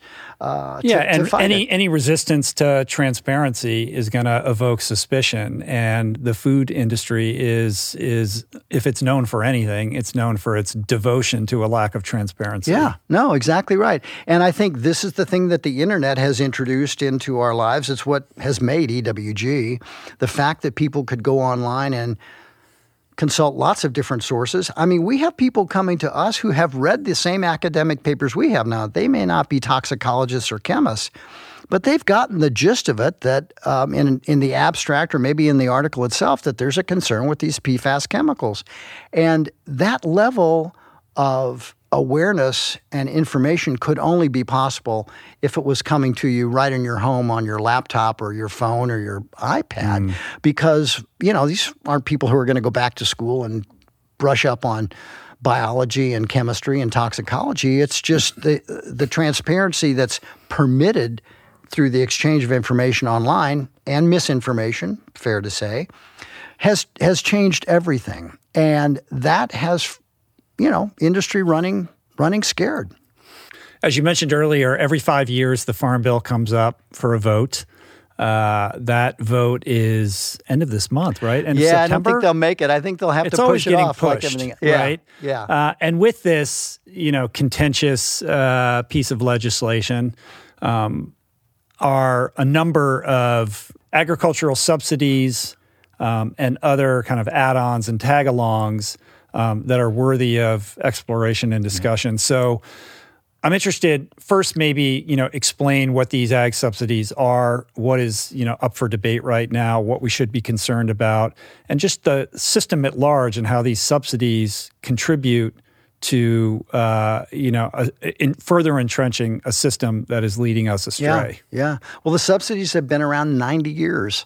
Uh, they started during the New Deal, and it was a basically uh, an emergency response to the conditions of destitution and uh, extreme poverty in farm country that actually grabbed farm country a full decade before the depression hit the rest of the economy. Yeah, it's it's to ensure it was yeah. it was born out of a desire to create stability amidst yeah. the farm industry and to ensure an adequate supply of food to fend off starvation and hunger. Yeah. Like it's it comes from a very good place, yeah. but it has metastasized into something That's altogether right. different. That's right. From those from those uh, laudable uh, beginnings, um, now we have a system that basically spends tens of billions of dollars and sends your dollars, taxpayers' dollars, and sends them to an increasingly narrow group of farmers who grow a handful of crops uh, corn, uh, soybeans, wheat,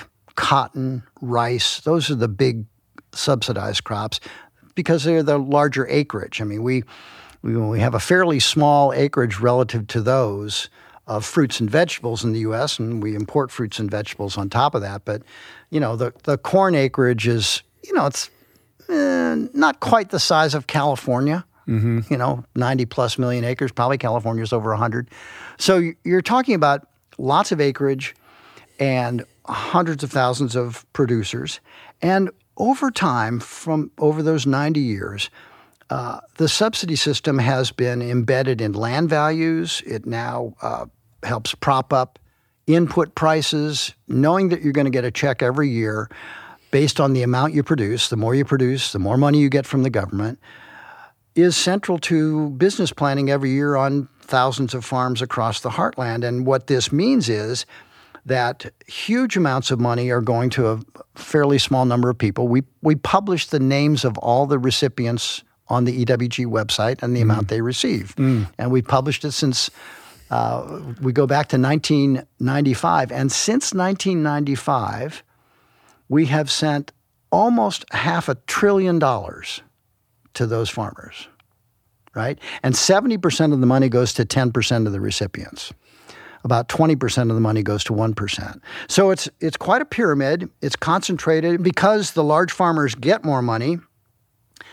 In effect, taxpayers are helping them keep their businesses alive and growing so they can buy out their neighbors. So we're, we're in effect party to this process of consolidation in mm-hmm. agriculture. so that's that's one issue, and the Farm Bill every five years sort of modifies the rules under which those subsidies are distributed. I should mention a couple of other things. It also establishes this the food stamp program, formerly known as uh, food stamps. It's now called SNAP, Supp- Supplemental uh, Nutrition Assistance Program.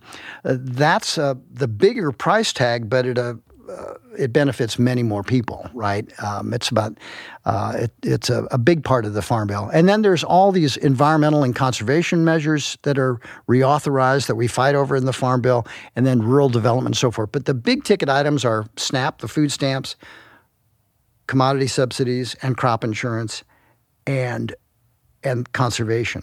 So this farm bill fight that's coming along now, like the previous ones.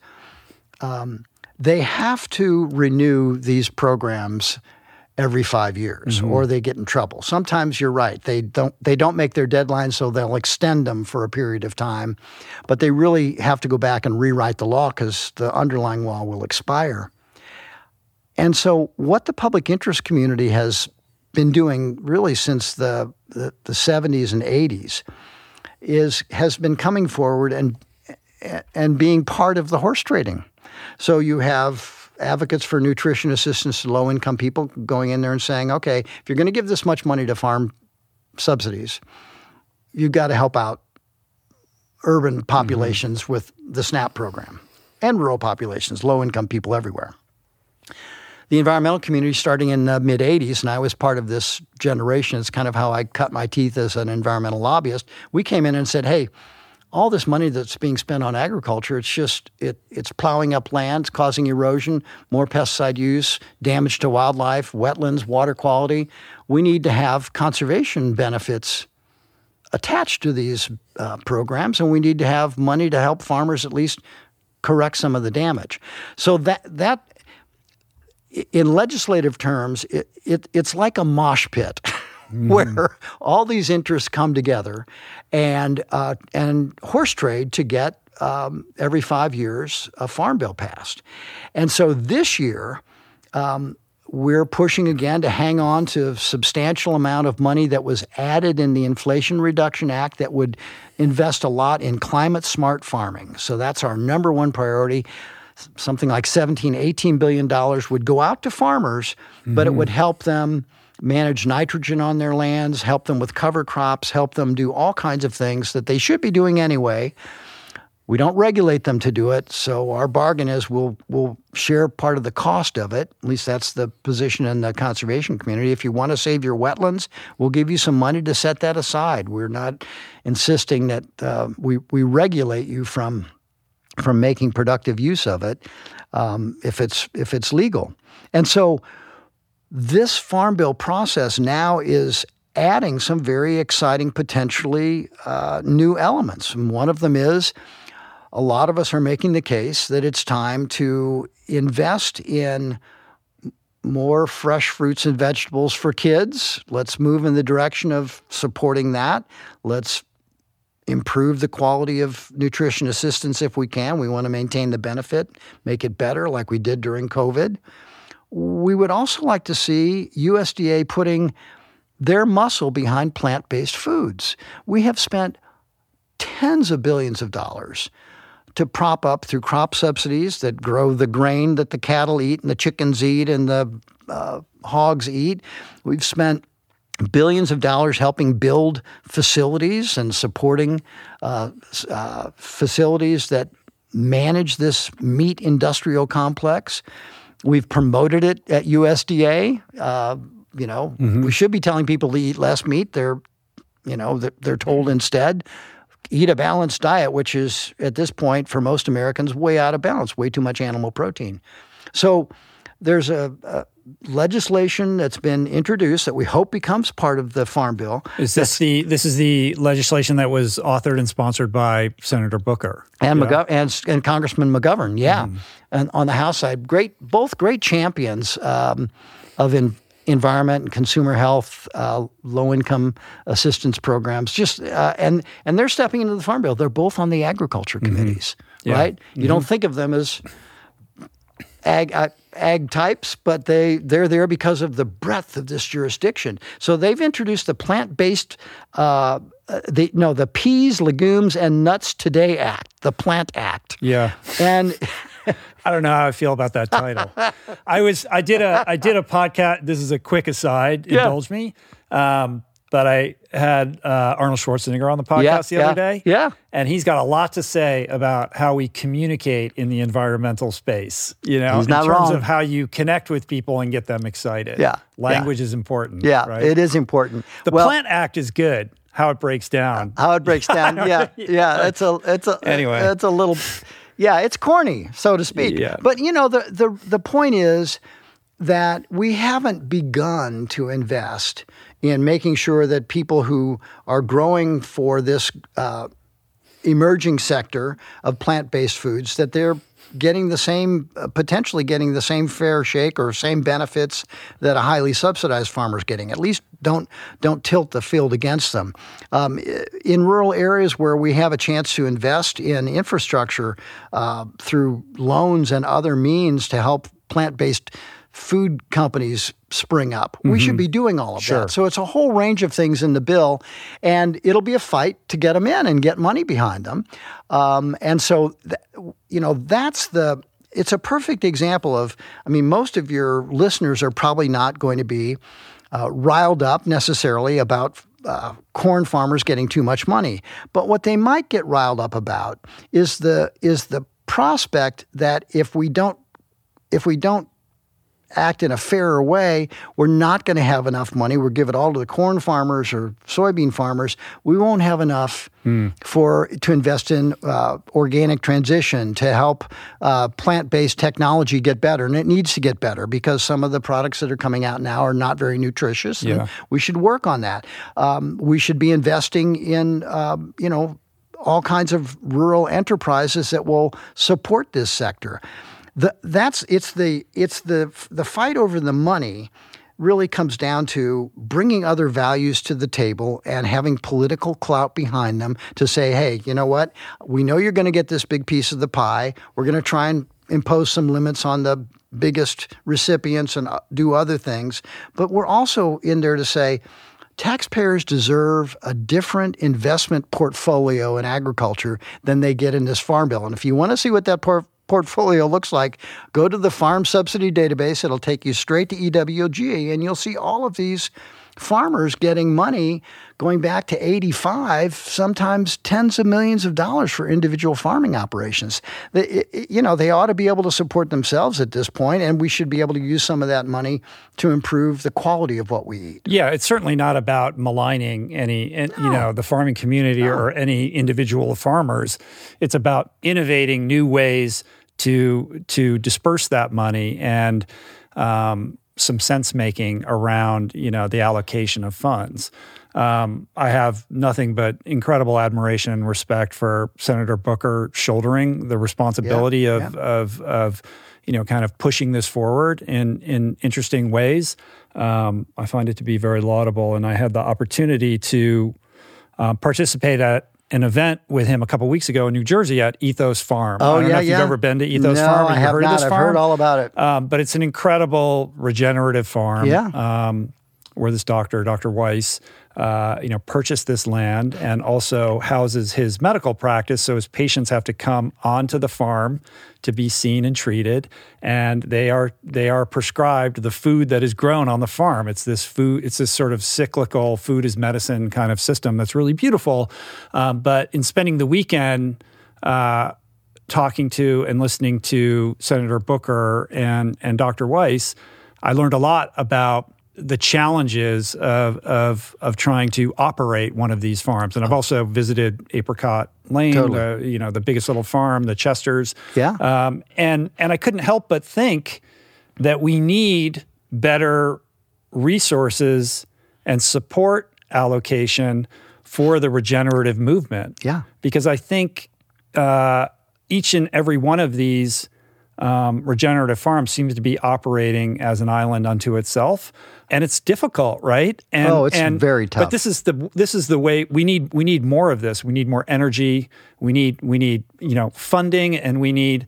I feel like you know if somebody wants to convert their conventional farm into a regenerative farm, that you know a fleet of consultants show up uh, to tell them exactly how to do it and how to pave a path towards economic viability forward because it has to operate you know f- from from a position of financially of course f- financial soundness obviously right um, but uh, right now it's it feels like and I don't I don't know you probably know better than me that those resources are lacking and They I couldn't are. help but think as you're talking about um, the farm bill uh, that that that there's an opportunity to take some of that funding and divert it for that purpose. That's right. I mean, you know, I I look, I on the cook side of the family, my father's side, there uh, a lot of farmers. I've spent a lot of time on my uncle's cow calf operations growing up. Um, I I get it, and and when I go and tour farms, I, you know, I I love the technology. I love how they're uh, managing their fields, and uh, it just blows my mind. And the level of financial responsibility they have on top of the all the technology they have to master. I I got I got a lot of time for a working farmer who's doing that at whatever scale they're doing it. What this comes down to is is bringing a different set of values and objectives into the policy debate that wasn't there before, and you know uh, the powers that be don't like that. Um, But that's a private sector opportunity, it perhaps. is. It is. Yeah. But but I think government can can play a role. Uh, providing research, providing uh, uh, technical assistance, providing uh, sometimes support for farming practices that are regenerative. That's what climate smart farming has the potential to do. And we have billions of dollars uh, potentially to spend on over the next 10 years. So it could really make a huge impact. We have to you know, we have to mm-hmm. monitor it. We can't assume that it's going to make an impact until we know for sure.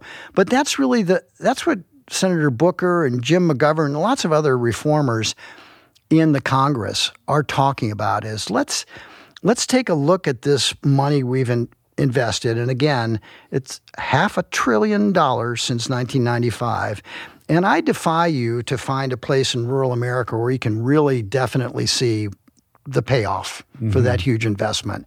And so it's fair for people to ask, you know, the outsiders, urban folks, or people who aren't large farmers but live in rural areas. It's fair for them to ask, look, um, can't we do better? Can't can't we do some try something different? We have all these problems in rural America. We need jobs. Uh, the farms that are getting bigger, we're muscling people out of farming and replacing them with chemicals and equipment. Um, whereas we still have a nutrition crisis on our hands. We need more fresh food, more closer to cities. We need to have new ways of growing food that conserve soil, replenish it, uh, you know, build soil carbon where we can. All of these ideas deserve consideration, uh, and we shouldn't just keep spending money the way we have been on, you know, Right.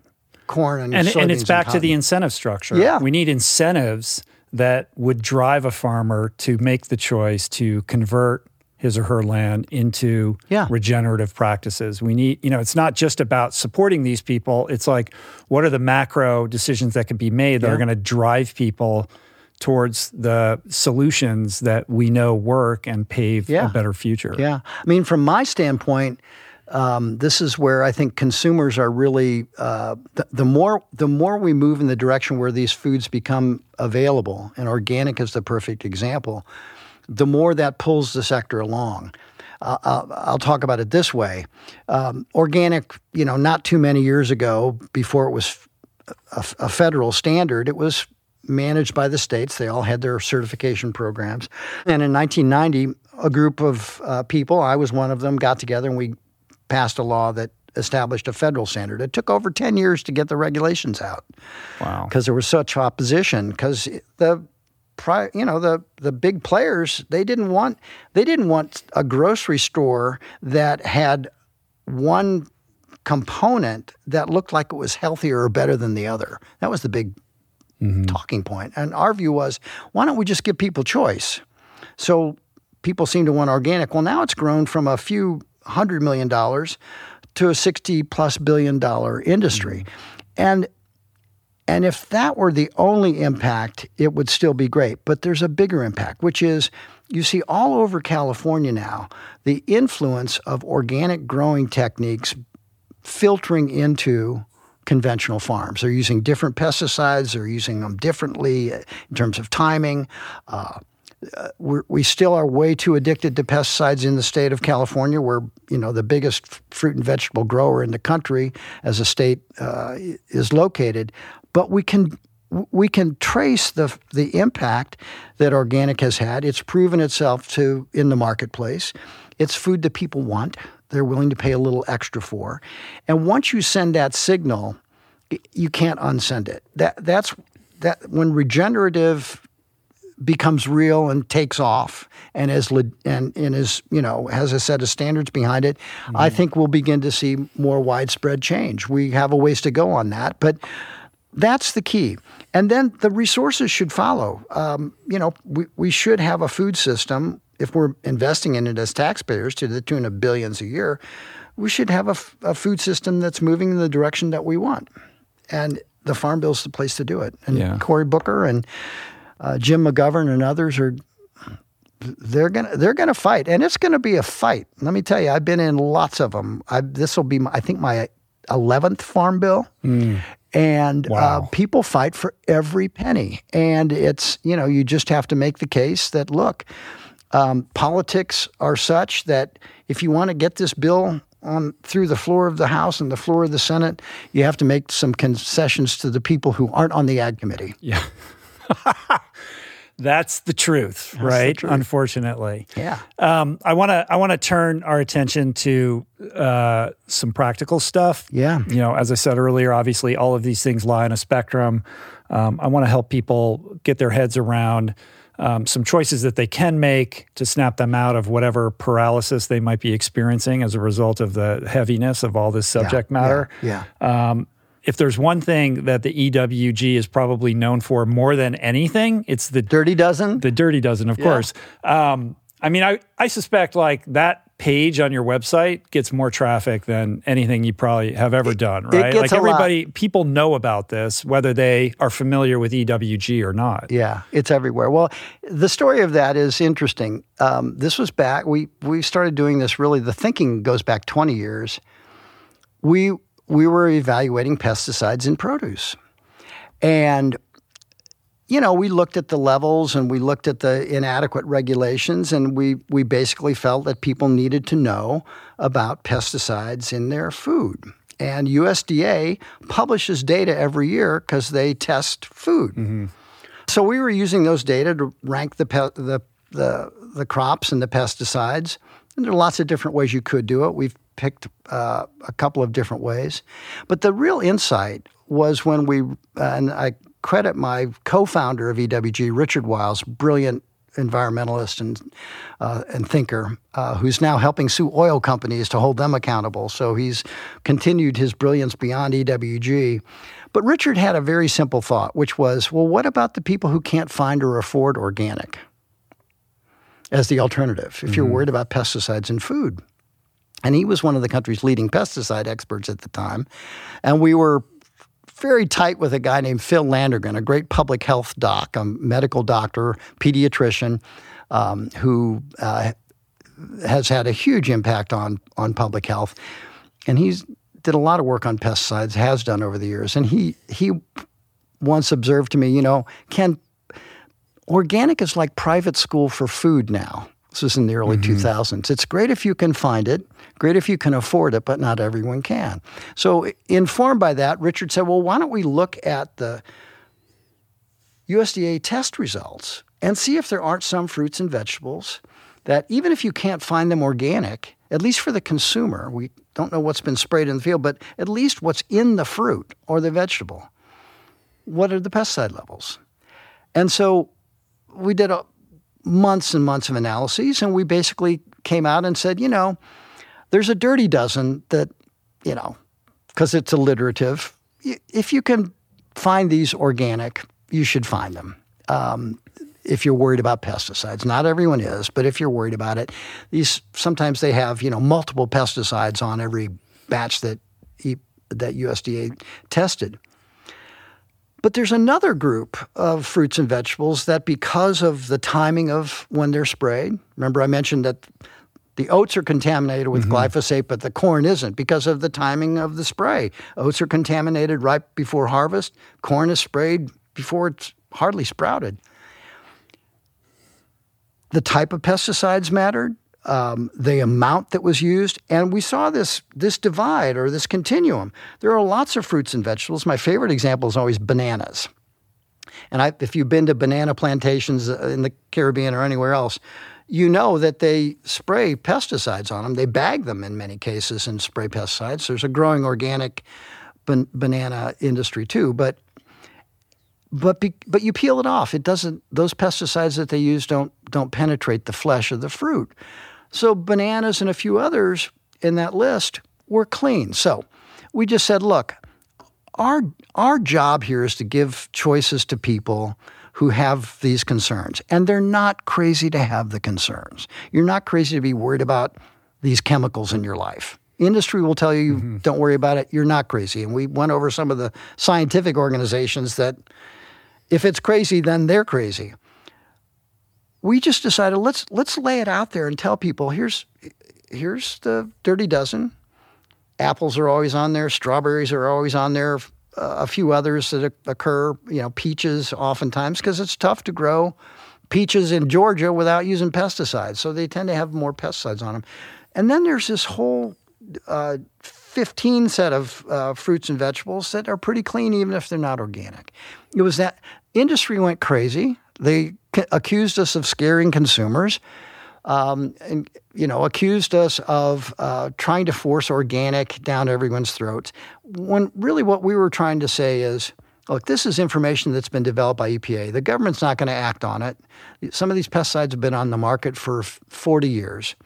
Um, and then suddenly they're off when EPA wakes up or mm-hmm. does the right thing. But meanwhile, you can avoid them. You can avoid them with conventional food. So get the Dirty Dozen guide for pesticides and produce, and on the back of it is the Clean 15. It's a little card, and and that alone that was our introduction, Rich, to the to the power of consumers to change markets because people were saying, "Thank you. I can't uh, where I live. I don't have organic, but I'm I'm shopping from this Clean 15 side of your card now, mm-hmm. uh, or I, you know, I I can find organic some of the year, but not, uh, you know, I'm not crazy about berries, whatever it might be that they had organic options for. It, that wasn't working for them either. This gave them a choice, and it also reinforced our philosophy at EWG, which is we're about trying to give you choices. We'll give you the information. We're not going to wag our finger at you if you're not 100% organic. We're not going to wag our finger at you if you don't, you know, haven't gone through your whole house and replaced every item that we've identified that has chemicals in it. We live in the real world too.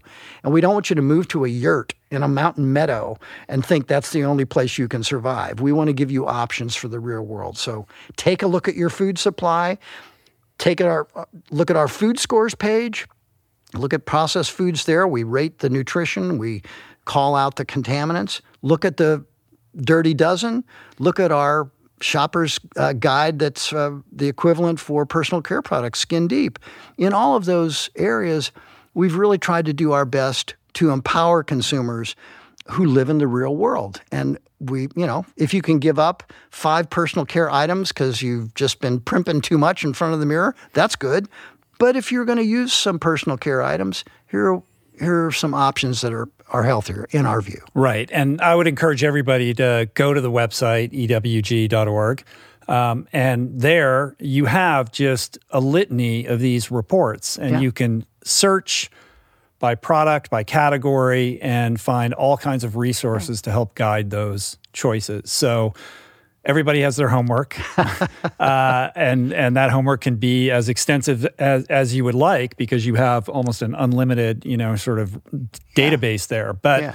in terms of synopsizing that, you know, before we kind of round this out, we talked about the Dirty Dozen and the Clean 15 in the food category, but if a mom is worried about the products that uh, uh, that she's going to lather on her infant or you know somebody's thinking about the shampoo or the the face cleanser that The they're sunscreen, using yeah. yeah sunscreen that's a whole thing Yeah, right yeah. um, what are just some top level um, you know points you'd like to make about the bigger harms that you can avoid that can drive the healthier choices when you go to the store Yeah. Well, first of all, start in one area and work your way out. You don't have to change everything at once. Don't punish yourself. Um, make make this gamify it. You know, make make it something where you give yourself some a pat on the back for some wins. So start with food. Start with our food scores database. Um, go through your don't throw out your food. Eat the food. These are chronic risks. Eat the food you've already bought and paid for. But when you shop again, shop a little all smarter. those all that Captain Crunch and the, the well, conventionally the grown sugar, the sh- oatmeal. The, sugar stuff is a little different. Yeah, All but even but even that, I mean, you may want to throw it out. Maybe you can afford to throw it out. Um, but but it is a chronic a, a chronic risk. So what we're basically saying is, over time, you need to make these changes. Know this also. Um, I mean, whether you start with food, whether you start on our Skin Deep database with your personal care items, um, what I can tell you from our experience over the past certainly 20 years of our 30 years of existence, things are changing. There are options out there now that were not there certainly 10 years ago, but in many cases, five years ago. The impact smart, healthy shoppers are having in the marketplace is profound. We hear it every day. Companies are struggling in some cases to reformulate. Uh, some of them are coming into our program and reformulating their products completely because they want our seal. Some of them are just doing it because they want to score better in Skin Deep or one of our other systems. And that's the that's what you should feel hopeful about. Every time you make a better choice, you send a signal to the marketplace economy that safer choices are a good thing. Make more of them. And these executives move around from company to company. They see consumer trends in food, and they might go to work for a, uh, you know, a restaurant chain, or they might go to work for a personal care product or a cleaning product company. They have this in their head that transparency from the internet, source of, of information like EWG, and there are others out there. We're proud of ours, but there are others out there. Is is starting to drive changes uh, at such a scale that companies are adapting and whole markets are changing. What we're seeing with sunscreens, you know, oxybenzone was in all sunscreens. Now it's dramatically reduced. We started working on sunscreens pretty much alone 20 years ago. Um, and we raised concerns about oxybenzone for health and also for the impact uh, that was the studies were emerging on on coral, and it's moving out of sunscreens. Um, So my view is that if you are a conscious consumer and find sources you trust, you can verify. We welcome anyone to come to EWG, and if you have questions, send us the questions. But once you do that um, and start changing your behavior, I'm not telling you you won't get cancer. I'm not telling you your your child won't develop a rash. That's all still, you know, much much too granular to predict from this level of this conversation or from our databases. What I can tell you is that the aggregate impact of those consumer purchases is changing the economy. And that's hopeful. And and when someone and this is my my maybe my closing point, when young people come to me now and ask me um, for career advice, you know, when I was coming up, I wanted to be Ralph Nader, and the model was you know pretty narrow: go to law school, join a public interest group, go into government, be a crusader, and I still strongly recommend people take a look at, at public service in some form or another, whether it's non governmental or, or wherever. But I, I tell people now look, there are so many companies out there where creativity and a drive to do things better and differently, sustainably, in health, that is such an exciting development just in, in you know my mm-hmm. professional life. Take a look at that too. Maybe go to business school and try and change the world that way. Maybe maybe you know devote yourself to athletics and and from that bring this enormous crowd around to healthier living and plant-based diets. You know there's lots of ways into this. Just take that first step. Mm. yeah i would i would uh, only add to that the hopefulness that i've seen and experienced when I speak to young people who are making career decisions based upon um, their ability to drive meaningful impact. And that's Absolutely. also a seismic shift from the mental calculus of my generation around which careers to pursue, um, which I think is amazing and bodes well for the future. And I think on top Couldn't of that, um, there's something beautifully empowering um, and agency instilling about realizing that your choice can and does make a difference in the sense or in the same way that that change comes to Washington. Uh, consumer choices drive capital markets. So it's easy to point a finger and say they want you sick or they want this and that or whatever, but these industries respond to what people want. And we have seen a shift in what people want and the choices they're making around food, skincare, et cetera, everything that we've talked about today. And that has moved the market in ways that probably might even astonish you who's it steeped do- in this, right? It does. So within that, there is that place of hope. And within the hope, there's agency. Um, and and and also, uh, you know, a responsibility um, to be more mindful about those choices because each choice is a vote that you're casting for it, it, matters. the better world of your imagination right? It, and there are things that you can do and you are providing the resources to help guide those choices. Well, we're, we're certainly so. trying and and you know what it all comes down to when i started out um, you know in the in the in the 70s really as a, uh, a working environmentalist um, the whole the whole goal the whole framing was around what we were against what we had tried to stop, things that were going wrong, things mm-hmm. that we mm-hmm. needed to end. We need to stop paving over wilderness areas. We need to, you know, stop building dams. We need to stop erecting petrochemical plants and stop sp- spraying so many pesticides. On and on. It, the whole environmental framework, and it's it damage, made sense. Damage control as opposed to future yeah. casting. Now it's shifting to what we're for. Mm-hmm.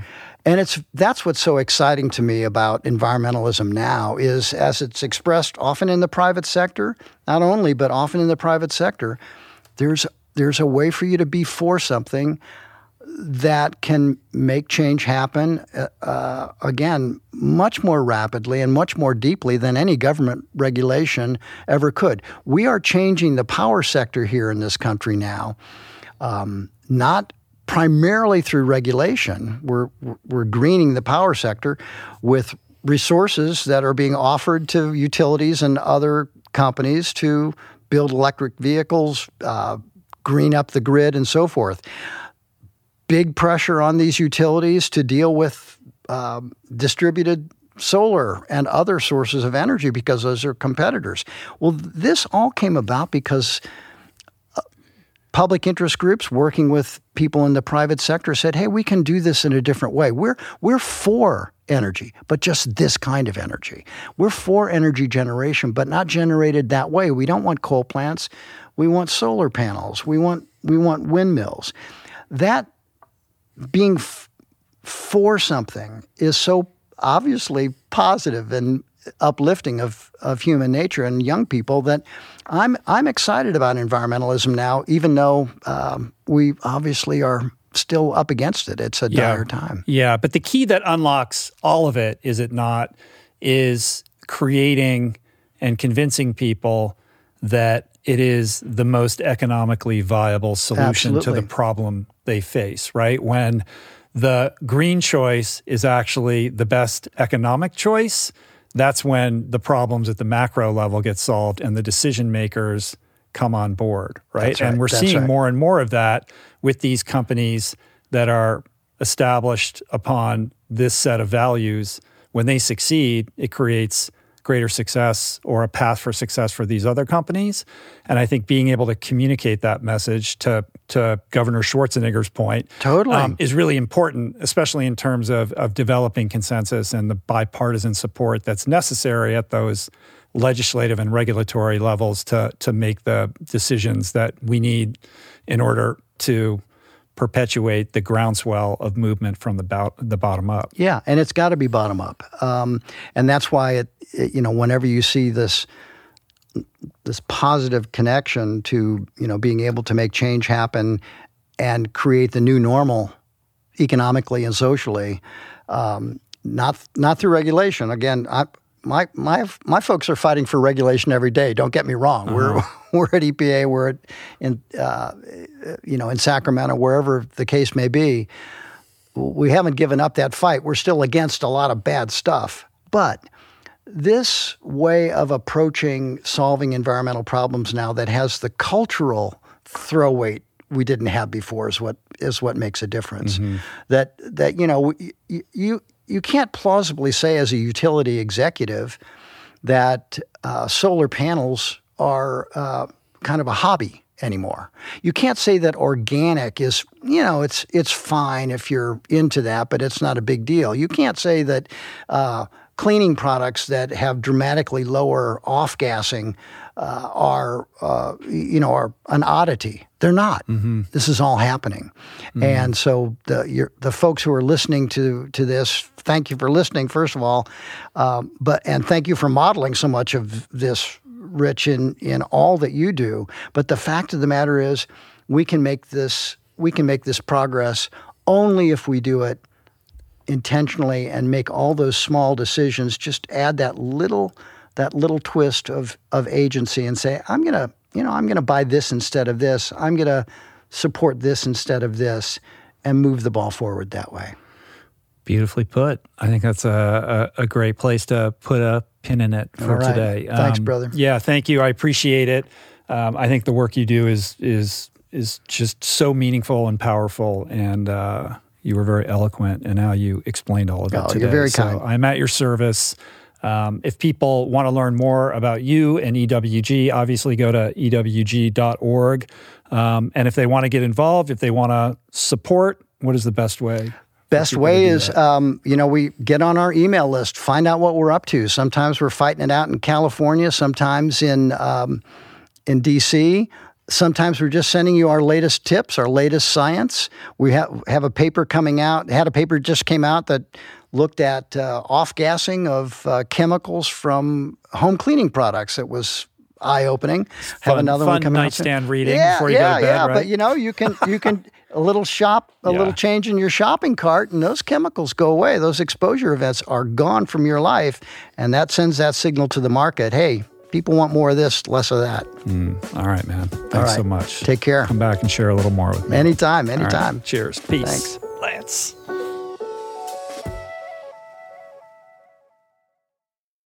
This episode was brought to you by Inside Tracker. Save 25% on all Inside Tracker tests with the code RICHROLL at insidetracker.com slash richroll.